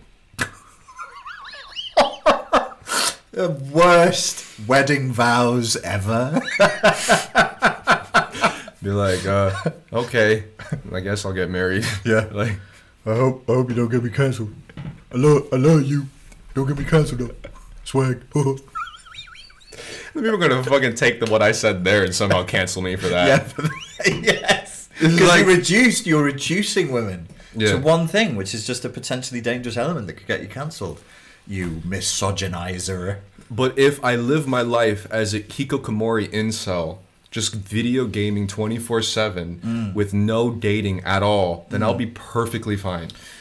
The hikikomori thing, uh, in that sense, you can kind of see. I think that hikikomori is, is is everywhere. There'll be people in this chat who are on the spectrum, if there was a spectrum, which there isn't, but let's pretend there is, of hikikomori ness.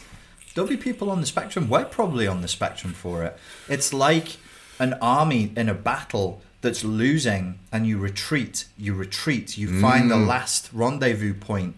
You try and find the last bastion of safety, and everywhere you retreat back to, the enemy finds you, Right, right. breaks down the walls, and so uh, there's a there's a kind of a psychological, a natural psychological submission in it because it isn't safe. Which is why when we had the uh, street shamans last week, one of the things we were trying to say is, let's try and have a space where I don't want to say safe space, but Yeah, yeah, I know what you mean. somewhere where there is some freedom of thought, where there could where we could make mistakes and not be in terrible, terrible trouble. Right. Like when I called Potent a Nazi. Yes, yes. what if he is? No. Just kidding, Poten. We love you, man. Poten is not a Nazi for Poten's disclaimers term. The least. like the, la- The like literally the last person on a lineup that you would That would be insane. That would be insane. Be Like, did you know? I was like, what? How is that possible? Yes. Any more questions? Uh, the more the more walking on the edge, the better. The more landmines and laser beams in your question, the, the great. Yeah, Here it is. hit us with the laser beams. Hmm. There's Potent, the brownest Nazi you know. He said that, by the way. yes, that was posted. We're reading a comment. I will highlight that for legal reasons right here, bruh. So uh, Canelo, apparently, when he sets up, he's a great counterpuncher and he uses pulls. So he'll pull his head back and then counterpunch with a right cross and then the left hook. It's beautiful. You do you watch Canelo highlights? The uh, the defensive head movement. It's just it's like I've, I've been trying to get that, like, watch that, that rhythm thing, you know? watch some Canelo stuff. The he's thing a- is- he's amazing. I filmed myself VR boxing, and it looks fucking dumb. oh, I filmed you VR boxing. No, no, no, that, that was okay, you Yeah, know. But yeah. like, like yesterday, because I've been working on my form, Yeah. and I punched without the VR Yeah. handles and shit, and it yeah, fine. yeah. And then the moment I'm in like the the Stress. gear, Yes. like the the punches get sloppy. That's and then- sparring. That that happens in real life. Really? It's exactly the same in real Okay, life. okay, okay. I so you, I- you were on the bags, like you see people beautiful form doing their Muay Thai or boxing on Yeah. the bags and on the pads, and they get the ring. They do that. Yeah, that, that's exactly how I looked. Yeah, like yeah, yeah. when I put on the, I was like, I was practicing like like fucking Yeah, yeah. putting my hips into it and everything, and then the moment I'm holding the fucking stupid ass handles, yeah, stop, yeah. stop. The only the only way if you're doing uh, real world training to stop that is you have to have two people at the same level spar with one move. Okay. So it'd be like uh, jab counter punch, and that's Okay. all you're allowed to do. and you just drill them on the form. Okay. dri- so that if you think they could do anything and I could run respond with anything, as a novice, it's too much. and Okay. you start. "Ah." Yeah, yeah, yeah. But if you're like, I'm only allowed to do this, and if he does that, I'm only allowed to do this. You you stay tight. Dude, I'll tell you, these video games have made me respond, uh, respect bou- uh, boxers like Cardio? a hundred times more. hard. Cardio, form, Yeah, it's hard. holding back. it's a lot. You know, being focused, conscious of every movement, head Yeah. movement, speed. Like, Yeah, yeah, yeah. It's hard. yo, I mean, they make it look easy, but god damn, dude, when you when you're in the the, the ring, bruh, this is wild. Uh, let's see what else you guys. It's possible to do the Gundam solution to war in which the strongest warrior from each nation fights in place of wars in giant mechs. Do you think one day though, like differences could be settled through VR space, like Ready Player One type shit? I um well, I mean, to a degree, if you look at drone strikes, they kind of already are. Ooh, yeah. I mean, we already have mech robots that go out and uh, Yeah, kill but people at, their, at their weddings. but where both ends don't get obliterated, Right. Like it's just digital. Yeah. Well, it's the just poor people who die, so they don't count. Oh yeah, It's okay. okay. Like as the low, as long as you're only killing the lowest classes of Dude, humanity. that drone strike shit's so dark, man. Yeah. It's nasty. It's terrible, but, man. But it's the logic again. We're on this process of civilization where, yes, I could send in my special ops guys, you know, painted up and they're slitting throats with daggers, but they're all really expensive. And if they get captured, they get tortured, and they release important information. Use a robot. yeah. Use a robot. So it's a it's a natural consequence. This is one of the many ways in which technology. Uh, it's probably actually the example we should have used earlier. It, it just makes masculinity redundant. Right. Speaking of which, as more people are growing up without fathers, maybe that's the origin of the fear of traditional masculinity. Yeah, it's that's uh, it's a problem. So, as I have the the greatest thoughts as I'm peeing and then finishing pee pee, It's the stream. it's the stream of consciousness. It's streaming out of your penis. Yes. What did you say? Is it cow? go go go. Uh, So you brought up a really small point that I'm still like reflecting on when you said they didn't uh, the, the generation that's now raised up they don't they didn't have a baseline of masculinity to Oh, Gen aim it Z, towards Z, yeah. or if it is a baseline it's Yeah. like the the less traditionally masculine Right. fathers Yeah. that raised them so maybe that's why they have a natural inclination to find dudes with that familiar softish energy Yeah. or on the other end, uh, they completely reject traditional masculinity because their father uh, either never did that or never were around for it, and they don't know like what healthy masculinity looks like, Yeah. and stuff of like stuff like that. I don't know. Whilst whilst secretly and guiltily beating off over porn from Yeah. a disturbingly young age with their free flowing 4K Yes. pornography. God knows what it does to these kids' brains. So daddy's not around, or he's around but he's hyper feminized. Meanwhile, they're consuming Like brutes in porn. brutal, brutal, Yeah. ath- athletic, muscular, steroid infused pornography. Without getting too graphic here, I do remember. I'm not old by all means, but I have a few You getting years that, on bitch. me. I'm getting them, bitch. Yo, I saw a shift in girls that weren't into being thrown around daddy choke me spank me Mm-hmm. and then to a period where the memes were only daddy choke me spank me Which is it a- happened overnight Is a calling for masculinity. Right. First. Right. First for masculinity. So then at the same time, the narrative is painted that the dudes who do that are toxically masculine. At the same time, it's training a generation to want that while rejecting it. Yes. Which makes your sexuality um, sort of sort of schizophrenic. You know, uh, there is a schism between the desire and that which is acceptable, which is a horrible thing to space to raise people through. It's a kind of psychological torture because you you're craving this thing. You don't know why you want it, but you know it's wrong, the ultimate wrong, but you you can't stop craving it internally, but externally you're performatively virtue signaling that all Right. forms of masculinity Which, make, which makes that person double down more Yeah. in the repressed sexuality Absolutely, too. this is so pure they want, Freud. Pure Freud. So they even want more violence than Yeah. what they originally consumed Yes. because the dissonance of what they're supposed to be in day to day life too. because we're not balanced, we're not integrating, so we're polarizing out to the extremes, and it it really hurts people. It really really messes them up. So the idea of, I mean, just the present, I don't know, like a present masculine male with no performative or outlandish or compensatory displays of masculinity. I don't know. I've not Hmm. I've seen many, or I couldn't say, oh, that person over there, that's a shining example. That guy over there, there's a shining example of it. Just, just don't think it's around. That that's that one thing that I'll kind of fiddle around with in my head. It was like, I mean, from my own experiences of what I've seen online, just people like people don't have boundaries anymore, so they expose fucking everything. But like generally with the people that are so aggressive with maybe hating men or whatever else, like mm. the next post is like wanting the most abusive mm. forms of sexuality that I'm really uncomfortable with, even for me. Like Jesus, like yeah, yeah, yeah, yeah. You know. It's it's it's Freud playing out. I think it's, Fre- it's Freudian. It's the it's the fetishist split. The funny thing about human psychology is the more of a taboo something is, the more desirable Yeah, it becomes. right. It's a much more uh, appetizing thing if you're told don't don't do it. It's naughty. It's wrong, and if you do it, then you're a naughty person. Right. Which which makes me I've thought about this about the whole anti kink shaming thing. And I'm like, if kinks didn't have shame, they're not kinks anymore. Yeah, that's right. They're no longer kinks Yep. if you don't shame them. The Yeah, reason right. why they're appealing is that there's shame involved. Yeah, they're, you know what I they're- mean? They're underground. Uh, I, I came at that from a different thing when I was uh, dealing with a cocaine addiction in my 20s. I always thought, I wonder if a part of this is the fact that I have to do it secretly and it's illegal.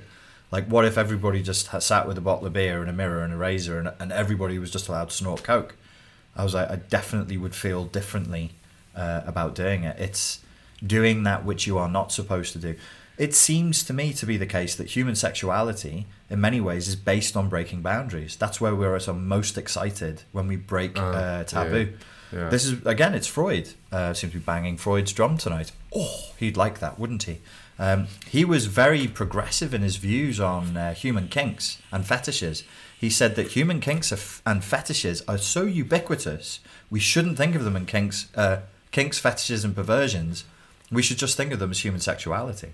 If, so his point was, if there is human sexuality, it can't be divorced from some other element, some fetish, Like some there- perversion, some kink. Like there is no just purely appropriate form of No. flipping. No, it doesn't exist. like that otherwise people would be doing it on the streets all the time and majority of the people would not be okay with that just people No. flipping on the fucking streets all the time. I don't want to see that. excuse people's, me people's hairy bagpipes out. It would disturb me. I would find it offensive. blow some more questions at us hard no Tyrion Lannister, I'm telling you. It's a really good Tyrion Lannister. i really impression. want to play a villain in a movie or a tv show or a youtube video of mine which i will Yeah. You should. Um, this is okay. Uh, do you worry about environmental factors? Waters that trace with estrogen, herbicides, opioids, and water would play a role in it. Um, I think we have to consider um, all of the uh, the sources of the problem. Um, it does seem to be the case that there are there are chemical reasons why men's testosterone levels are dropping. I think something more powerful is just it's culture, man. People are really susceptible to things, and anything. I think something way more powerful than just putting some chemicals in the water is just propaganda and uh, cultural influence. Putting ideology in your mind. Yeah, yeah. I mean that that'll do way more in a short amount of time than a, a bit of fucking cocaine in the water or whatever, you know. Yeah.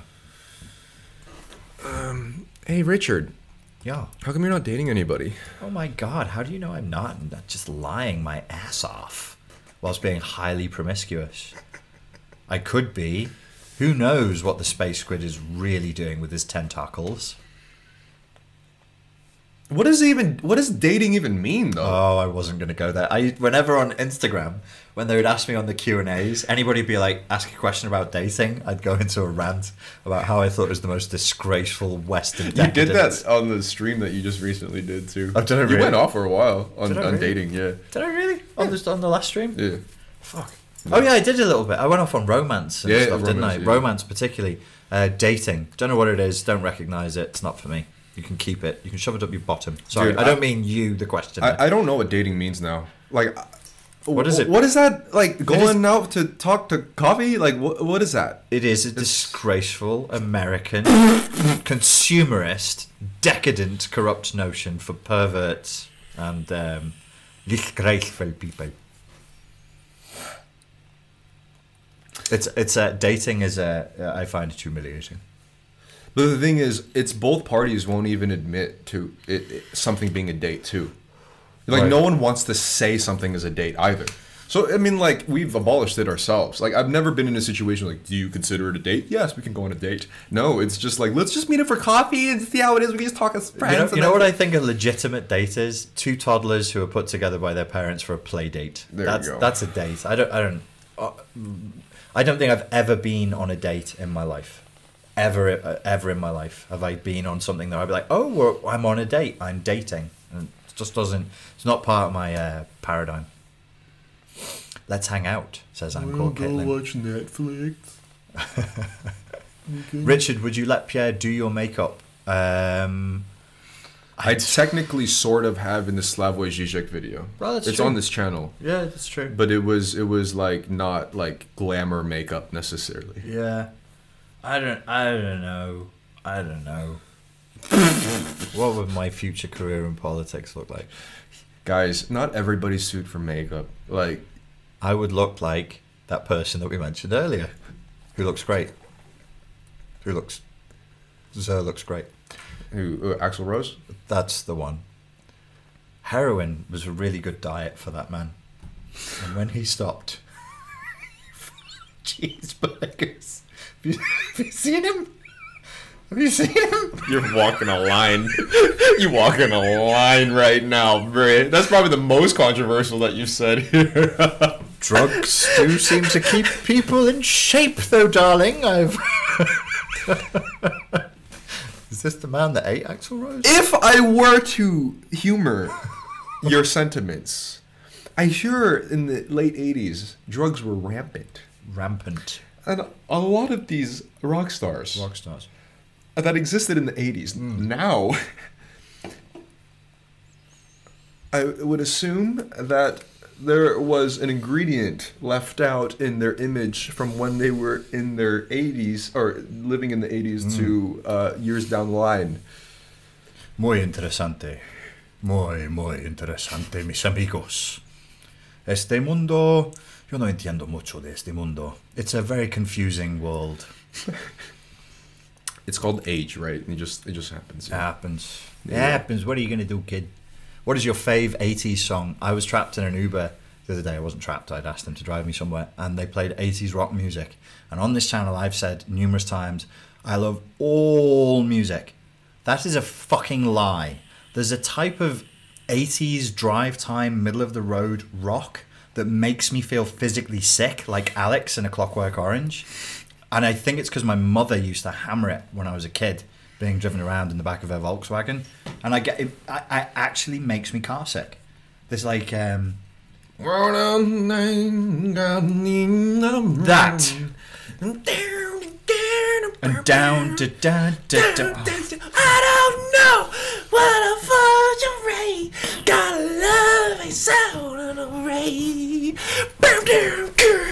Boom, down. Sound roll right up in your face. la, la, la. I don't like it. I don't like Me it. neither, man. I don't like it. I don't enjoy it. I don't. I really makes me feel sick. Don't stop believing. That one, and then uh, the the Ch- Chesney Hawks, "I Am the One and Only" came on, and I was like, I think I'm in pain. I think this song is hurting me. Yo, I'm telling you, when that shit comes on on karaoke nights, I'm like, Like it? Are you in there? Do you like it? no, You don't like it? no. I am the one. I'm like, ooh, I don't know who this is for. I don't know what we're doing I with can't. this track. I can't tell if I'm disgusted with the track or um, or the, or the amount of how people are interested in the track. that I particularly loathe. How very, very enthusiastic like, everybody is for that. I think about the song itself, and it's like probably it's it's alright, you know. But I think about the sheer joy, the sheer joy that people get in karaoke bars when unacceptable. Unacceptable. Oh, stop. Anyway, it's like believe they're all feeling themselves. Believe. they make that face. And they do the fist. Hey, stop, stop. This is my song, and it's about my life and how I'll never stop believing. Why? Like what? How? What is this really? What? Somebody wrote Bon Jovi before. There's there's the cowboy song by by Jon Bon Jovi. This I very very much like, but I generally I think that was by Jon Bon Jovi, but I generally don't like Bon Jovi. Uh, from Young Guns Two, that I liked very very much. That's like a bad. Uh, what do they call it? Is it outlaw country? This a type of country music. Why am I asking you? What fuck do I know? Yeah, tell me about the genres of country music. Well, let me tell you. Back when I drove my pickup, uh, You know, my sister loves country music. yeah, I mean, Did I tell you about this? She played a track one day, and it was um, it was uh, the lyrics were like on 9-11, Uncle Sam got stabbed in the back, and so we went and punched them in the eye. and I was like, I was like. The good old right, red, white, and blue. We got some justice for you. I was like, what the fuck is this fucking redneck propaganda? She's like, I just really, I just really enjoy country music. I like country music. I'm like, you like this song? The good old red, white, and blue. We got some justice for you. Ring a ding dang. Does this count as uh, country music, like the, the like fucking renegade western shit? Yeah, I think that's outlaw country. outlaw country. Yeah, is that shit cool? that's good. Oh yeah, I like that like shit. Like that's that stuff is great. I don't know if it's considered country though. Like Yeah. Yeah, it's dark. It's dark. It's good. With the with the fucking saddles, Right, so that or the that- heels that- and shit. That's it. So that Jon Bon Jovi song sounds like that. It Okay. has that thing that, that, that, that you can do. I won't. I won't attempt it. Yeah. But down, down, down, down. That's how it starts. Yeah. It's got. It's got like a Johnny. Dead or alive. that's Yeah, it. Dead or alive. yeah, yeah, it's got like a Johnny Cash sort of a, a vibe. to that, that part's a bit more. I mean, that song in particular is a bit more commercialized, but that feel, Mm. The feel is good. Mm. The feel is good. Black, look up Black Angels. You would like Black Angels. That Mm. band taps into that like sound really well. Makes Mm. you feel like you're you're in the fucking desert with two revolvers ready to fuck shit up. That's what. I'm all about. And a heavy duster looking like Kiefer Sutherland in his heyday. What do you people think about Old Town Road getting kicked out of the country charts when it was doing very well with old Billy Ray in it? Is that a loaded question?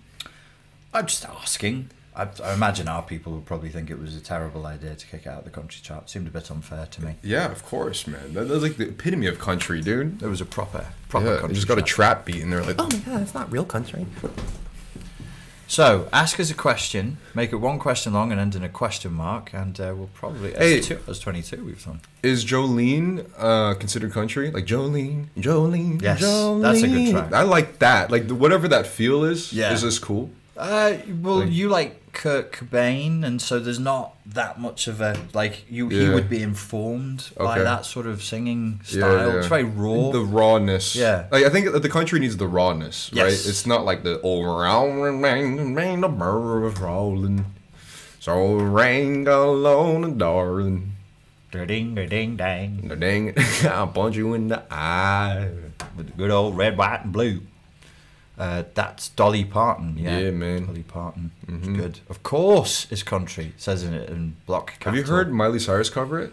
No. It's really good. Yeah. She's dude, she's become it's crazy. She aged into an ultimate badass. Like Right. she's fucking cool now. Like the stuff that she makes now and her general attitude with things is, good. is pretty is pretty dope, dude. Did she collaborate with Nine Inch Nails? Did she? Yeah, I think so. Oh, I Oh, think shit. so. Well, she was certainly playing Nine Inch Nails chords in a, like a Black Mirror episode, which was nice. Can we talk about how kindness gets misinterpreted for romantic intentions and how that creates a social disconnect? That sounds weirdly specific and personal to you. I've never had kindness. Oh no, that's not true. I'm gonna say it. You say it. Gender dynamics. They're different. they're different. You watch yourself, Pierre. You just watch yourself, sunshine. Mm-hmm. They're different. Everyone's the same. They're different. Okay, never mind then. No, it's true. They are different. I have So- I have on, on online. I've had uh, when I've when I've helped people online, it's been misconstrued sometimes for sure. Yeah, I think you're in a different position as well as me, but uh, I guess I can speak for a generalization. I think um, a lot of dudes maybe not might not get overall kindness in general in their lives, let alone from who they're attracted to, generally the opposite sex. So when they are given a type of niceness from the opposite sex, their brain from years of rejection or not being treated nicely can often come off as like maybe they're attracted because gender dynamics they're different you know where i think if if uh well it actually goes both ways now that i think about it.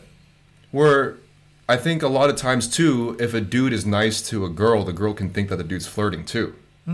So in the same way where if a girl is being nice to a guy, they can also think it's flirting. So I guess it does go both ways in, In, a in sense. terms of, in ter- if we look at biology, in terms of signaling, um, kindness is akin to intimacy. You usually wouldn't offer ki- kindness is akin to affection, which is akin to intimacy. So it can be a confusing signal. Okay, so here's another layer that I just thought about right now, where in Slavic nations, in Slavic nations, um, people are generally really cold with people to strangers in general. Like from the get go, people can be very short with you and at times pretty rude. Um, and kindness is reserved for anybody that they like or friends or whatever else. Where in the West, we prioritize kindness overall, which can actually lead to a misinterpretation of things. Because maybe naturally we are inherently or instinctively just nice to people that we like and are have a connection with, but because of the uh, commercialization of the Western world, we're trained to be nice to absolutely everyone. Yes. So maybe that tricks the instinctual part of our brain Yeah. to naturally link that to attraction. Where out here, there's very little misinterpretation because people are just so cold to strangers all the time. Yes. Do you remember the the the Czech girl who was bringing us drinks? We were by the river, and I'd had a couple of drinks, so I was chatting. Yeah. And I was being sort of funny, friendly to bring her up during her boring shift. Yeah. And then she hung around awkwardly, waiting for me to ask for a. Oh, she was into you, bruh. so there can be She was into you. She was waiting for like, is he gonna ask for my info right now? What's taking this motherfucker so long? She really was doing that. I She was like, lingering. yeah, I was, I was like, yo, you just, just give her your number, bruh. He's looking at me like, "What? What did you do that for, dickhead? Why? Why did?" And I was like, "I was trying to be So funny. I was trying to be nice." to go to go back into it, it's Yeah. the Western thing, and Yeah. the UK has politeness. You invented it, actually. You invented politeness, and your level of politeness is like layers above. I think most other cultures, really. Maybe Japan. Like I don't know. Japan and the Brits probably can meet head to head if Brits are being polite, which which we're definitely not always, but if we're making an effort, we understand nuanced politeness. I believe at Japanese black belt levels, almost. Yeah. we're the only nation who can. I I think who would who Right. and, and puts can put such an emphasis on on manners. Right. it's so important. Yeah, yeah. Stifling. It can be stifling, completely Yo, stifling. well, I, I'll, I'll be fucking real with everyone here right now. When I first met up with you in real life mm. and I saw you talk to waiters and waitresses mm. and stuff like that, like by all means, I'm not fucking rude. I thought I was overly fucking polite. Like I, I go out about my way to be really polite in these situations, but you like you something switches in your brain mm. and like you have a cane all of a sudden and a tuxedo just appears and your level of politeness just surpassed what i'm capable of. Like It's it's years of working shitty jobs in the security industry, and I'm just like, I know I know what it's like waiting tables and door work and stuff, and it can really make a difference if somebody's nice and friendly. You know, you're trying to get through your shift, and Yeah, you tip people, but you can also emotionally tip people. someone said the accent helps and i i do think everything spoken in this accent sounds I- 10 times more polite I too. codes change. I'll be talking normally and it'll be a bit scouse, and then Yeah. somebody will come to me like, "Oh, thank you very much, my dear." But then that's also sometimes fucking with people's perception of what a British person would talk like. Yeah, yeah. So I know that that it's an easy way to get a cheap laugh. Hmm. It's the cheapest laugh you can get. It's to be like, oh, thank you very much, my dear. To Hmm. be like, oh, look, it's English gentleman is here. You know what's crazy? Sometimes if I really want to come off polite, Mm. subconsciously a little hint of English accent comes in, especially with questions. Yeah. Do you mind? Like, you know, just like Wow, that's a that's a whole other. To- I don't know that much about it, but when you look at like American nobility, um, certainly the way it's rendered in like pop culture and TV shows, series, and films, there is a leaning towards sort of emulating English custom, right? yeah, yeah. Okay, yeah, like yeah, that yeah. American nobility, the top level of, of wealth and the blue blue bluer bloodlines. Yeah. there would be an emulation of Right. that. You wouldn't talk with a broad Boston accent or a broad. Yeah. you would try and sort of tighten everything. Yeah, because uh, with the American Western renegade backstory, just the overall tonality of it is if I just said, "Do you mind?" You know, it could come off kind of aggressive. Yeah. Where I, I, I, I will notice this after I do it too. Yeah. I'd be like, "Hey, do you mind if I just sit here for a second? Like it, like you, this. you just took the weird- bass out of your voice. So we're back to masculinity again. Masculinity is can be t- much like when you when I talk to kids. I don't talk to children with this tone. I'll say like, Yeah, "Hey, yeah. "What are you doing? What are you playing?" And my instinctively, I'm Yeah, like, right. You Uh, bring it up. Yeah. You bring it up because it's um, the ba- just the bass in your voice can be Like aggressive, right? well, it fills the space, and it you f- Yeah. like uh, you feel the bass in somebody's voice. It reverberates through your whole body. You feel violated from it. yeah. Masculinity takes up space. It Okay. alters the environment. It pushes things out of its way quite unconsciously because that's what it is. So if you turn that down and you bring your voice up and you become more polite, it, it's it it changes things for sure. I sometimes what you're trying to do. wonder if that's why I get so much fucking aggressiveness on the Czech phone calls with customer service.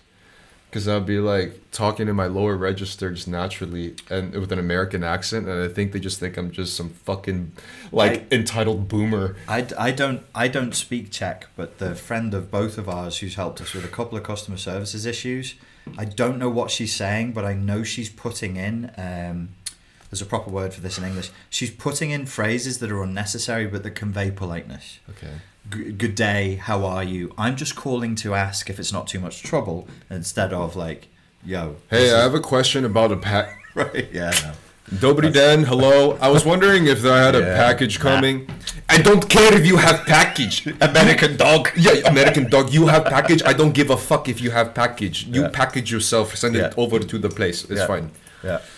I mean, we're in a country where people introduce themselves when they meet, they say their surname, and when you leave at any level of class that I've seen, even in the gym, like pretty rough dudes in the gym, when you leave, they say goodbye and have a nice day.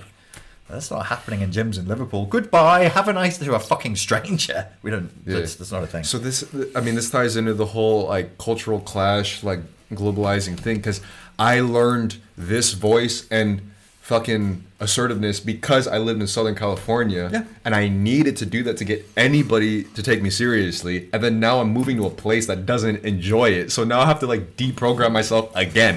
It's a savage land. it really is. It is though. It is a it's, savage It's land. fucking barbaric, man. Yeah, like but you, it's under layers of social convention and cultural norms and everything. But it is a more of a savage land. Right. So then you try to attribute that attitude to a place that doesn't like ask for it, and it just never like lies incorrectly. No, no. I, I, I, do okay here, but I talk here to people as a foreigner the way I would in Asia. So I'll go to I'll go to lengths to polite polite it up. Plus, as well, I'm aware that a lot of the Brits that come to Prague, they just drink and puke in the street. You want to plug? What am I plugging? You tell us more about your upcoming interview with David Are Icke. you you're gonna finish that one? You can have that one. Are you sure you don't want that? No, no, I'll feel terrible tomorrow. Carry on. You can have that. Down you go, Pierre. I'm gonna go pee while you. I'll pee and drink at the same time. It's called. It's called homeostasis. Somebody screen capture that moment. Okay. Uh, what did you tell me to do? Oh, I should talk to these people. David Icke. Uh, David. Oh, David Icke. Yes, David Icke is on the uh, seventeenth, which is next Wednesday, um, and I I'm doing it in the studio here in Prague, and then I think we're doing Tentacle Croissant straight afterwards. So I'll be talking to him from four p.m. Uh, UK time. We'll probably do an hour and a half to two hours. um, and we're going to talk about anything and everything. Um, and I've been looking forward to this for a long time. So I'm very, very happy to be speaking to Mr. Icke. I've been working with his lads, uh, Gareth and Jamie, uh, on and off for a couple of years now. Really, really nice lads. Good family, good people. So I'm looking forward to it. What are you going to ask David Icke? Um, I have a list of questions, and you'll have to tune in to find out. Jacob says, Are either of you two interested in affiliate programs or channel sponsorships? Um, it, it really depends. We're both very, very protective of our brands, so it must be brand congruent. Um, you're probably best speaking to, of the two of us, you're better off speaking to Pierre first, uh, because Pierre does a lot of my brand management anyway. What Uh, about me? um, they was asking the person was asking, are we interested in affiliate programs or sponsorship? And I said that they should speak to you first. It Is must- it it for has to be- flashlights? If it's not for flashlights, the answer is no. Yeah. Please, please bring David Icke onto Tentacle Croissant. That would be quite a mix. That would be. We could we could bring his boys on. We could definitely bring uh, uh, Gareth and Jamie would come on for sure, for sure. Will Richard interview David Icke with your own channel too? Not. It won't be streamed here on Tentacle Croissant. It will be streamed on my main channel and on Richard Grannon Philosophy as well. Blackthorn Romeo says, "Can you imagine a flashlight of a?" No, I'm not saying that. Um, no. Listen, You trying to get rid of his interview? just stop it. Are you really paying and drinking? Ex- explain why men are not compatible with me flipping the way that men are. Com- Mark, okay, so you got that? the the she's saying that men who wouldn't be on paper compatible mm. would flip better than dudes that would be compatible. I Tension, yeah. Friction. I'm still I'm still learning this at, at at my age. I'm still learning this, and in some ways, I'm more open to like more woo answers. There seems to just be a connection with people sometimes, and it's just this raw chemistry. And I think it is instant. I think it is absolutely instant. I had a connection with somebody just a few days ago, and like I was surprised, and and she looked surprised as well. But it was it was right there. Don't know, don't know why. And- friction, man. Yeah. Um, like But why? uh, because that's what makes babies, dude. But why do you respond to people who you like? They're not like in your looks category, or you you have a prescribed idea of what you think you like, and then you see somebody who's not like that at all, and it's just there. Um, I Is mean, the there's soul reaching out to the other soul. there's a few ways. That's that's the metaphysical way. Biologically, is maybe like genes wanting to be have, having the most diverse Okay. elements of everything. So there's that. It's metaphysical, but ultimately, I think it boils down to tension, man. Because if you look at examples of like long marriages that fizzle out, and there's Yeah. nothing nothing in the bedroom, it's because there's less tension. Right. There's there's it's just kind of there. And then- but those with like a bit more fucking fight and shit. Like, oh come on, let's. I mean, everybody you know has some life experience in the room, right? The most toxic situations that you've been in probably had the most enjoyable flip, right? Like, Yes. it, I mean, that's Yeah. that's it's tension. That's that's what that's what encourages a lot of um good bedroom behaviors. Yeah. Because if you think about it. And I do. The act of flipping is violent. It's tension and violence. It is the way you do it. Excuse me. I'm a loving, vanilla individual. You know those those films in the eighties. Whenever there'd be a sex scene, the curtains would billow, and there'd be candles. And then uh, the best example of this was Tom Cruise in Top Gun, and the man is on top of the woman, and they're kissing, and they start gliding. When I was a kid in the eighties, I grew up and I'd be like, "What are they doing? Like, do you have sex?" And the man's kind of like on top of Wait, her, but th- that's doing this. I thought that's how you're supposed to do it. There's Am I doing it wrong? Many ways, many paths, many masters. Pierre. Well, even even the softest approaches to it, it's still a violent act. Like you're invading each other's fucking space, and it's, it becomes like this thing. You know, it's not it's not a nice, polite tea sipping activity. And if it is, I apologize. That's what you've experienced. I thought you were apologising to the girls you'd had sex with. I'm so sorry. I'm sorry, guys. I'm I'm a real soft boy in the inside. Like I got feelings. Do you believe that tone of voice and being nice is simply effective because it makes the hearer feel disarmed and accepted and safe? Uh, there's there's there's a lot to it. I mean, you know, you don't have to be nice to people. Um, uh, sometimes when I'm in Liverpool and I do seminars there, I'll have the lads that I used to work security with will come and watch the seminar, and sometimes they'll do the security for the seminar. So I'll I'll be chatting to them, and we'll be talking the way we would on a cold night in Liverpool on the door, and then I go into the seminar room and I forget not to do that. But you can't talk like psychoanalysis and emotional literacy if you're talking with a really thick accent and you're trying to say like listen you've got to get in touch with your emotions you've got to name the emotion to a nuanced level so that you can process the emotion otherwise it's never going to go away and you're going to suppress it it's going to come back and then you're unconscious you're going to get you're going to get fucking suppressed you're going to be possessed by the shadow side That was the greatest thing I've ever heard, man. then people will be like what what is this is he Scottish or Irish or what is that gibberish so you, you, you code switching. Code switching. You have to code Yeah. switch, and so then you're in coach mode, and you're talking to somebody who's in a vulnerable state. So the aggressive like uh, patois is Yeah. not. It's just not appropriate. You have to be like, okay, let's come down to this level. I know that you're hurting. How do I find? I want you to trust me. I need a safe connection. So the voice tone would, would encourage that.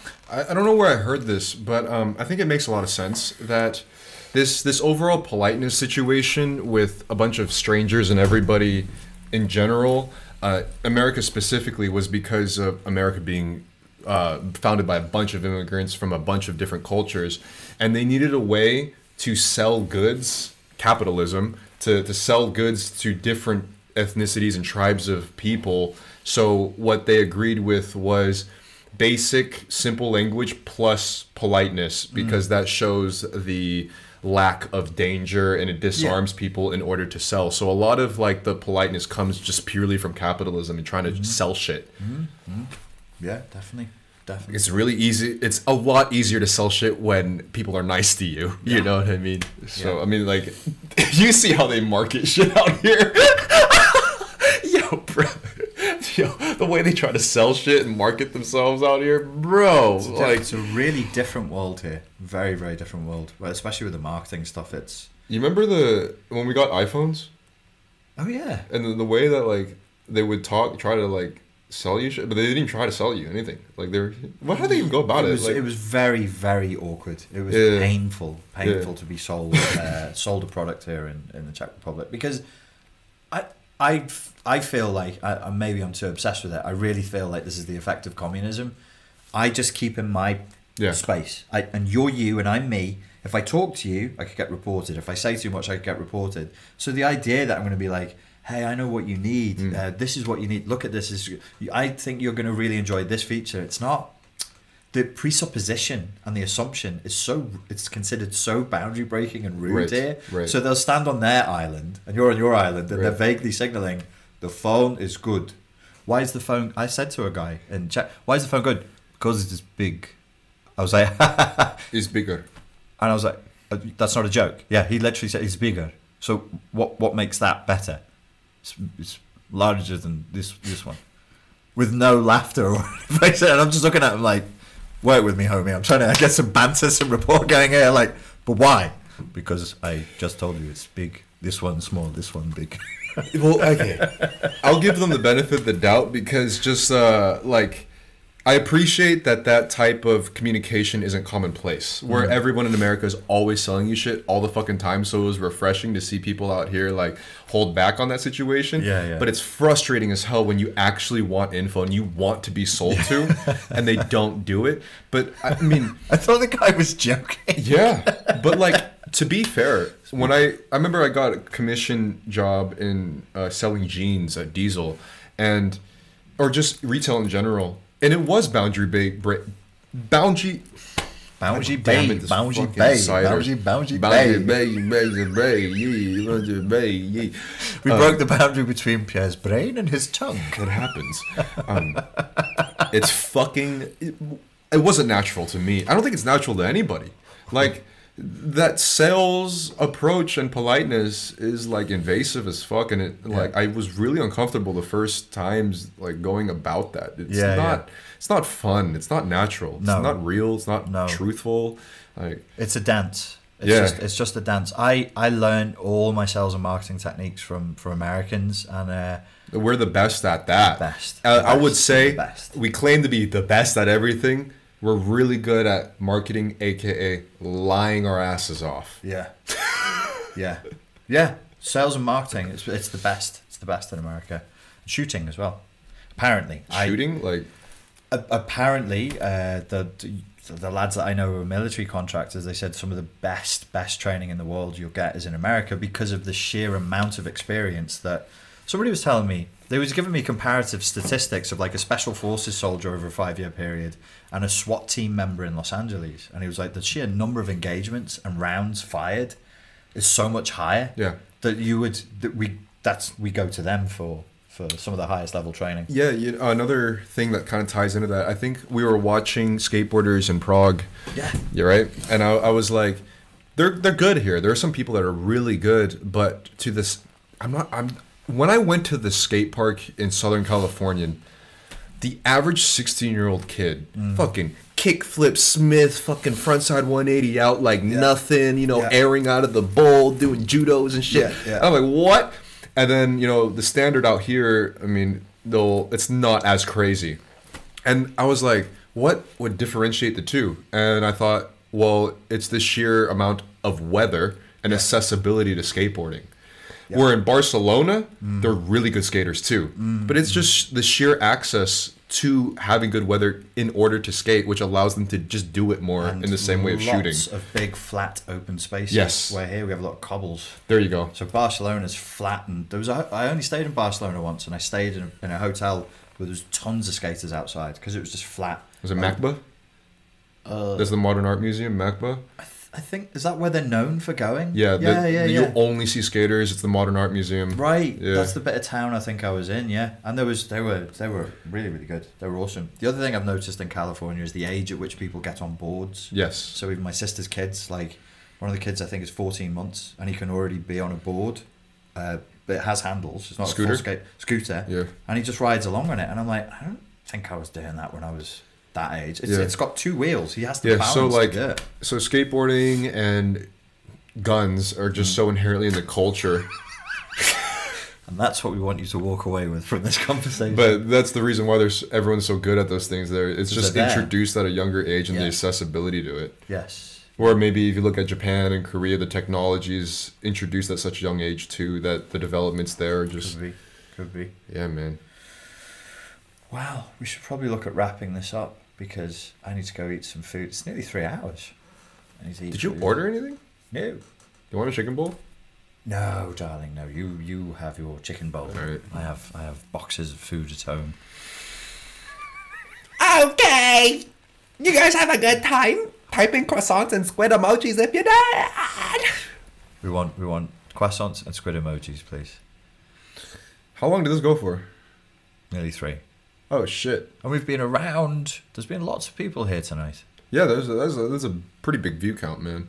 Thank you all. Next week for Tentacle Croissant, we'll be in a professional studio for the first time live, straight after Icke's conversation. Can I can I sit on that? I want to hear. You can sit in. Yeah. Yeah? Yeah, yeah. Well, obviously, you. I oh, if you're sat, behind if the you're, scenes. if you're sat behind the scenes, you'll be able to see him. It'll be a bit weird if you can't if you can only see me and you will hear him. But if you sit where our friend sits, you'll be able to watch him as well. Absolutely, you can sit on it. Yeah. swag, But it'll be me in a room talking to a flat screen TV of David. swag. Yeah. So Black Mirror. What a fucking world, man. Crazy as shit. All right, so next Wednesday, we got double content ready for you. And until then, Tentacle Croissantians, we will see you then. Ladies and gentlemen, thank you all so very much for your time and your attention. We truly do appreciate it, and we very much look forward to seeing you very, very soon indeed. I can hear that in my soul.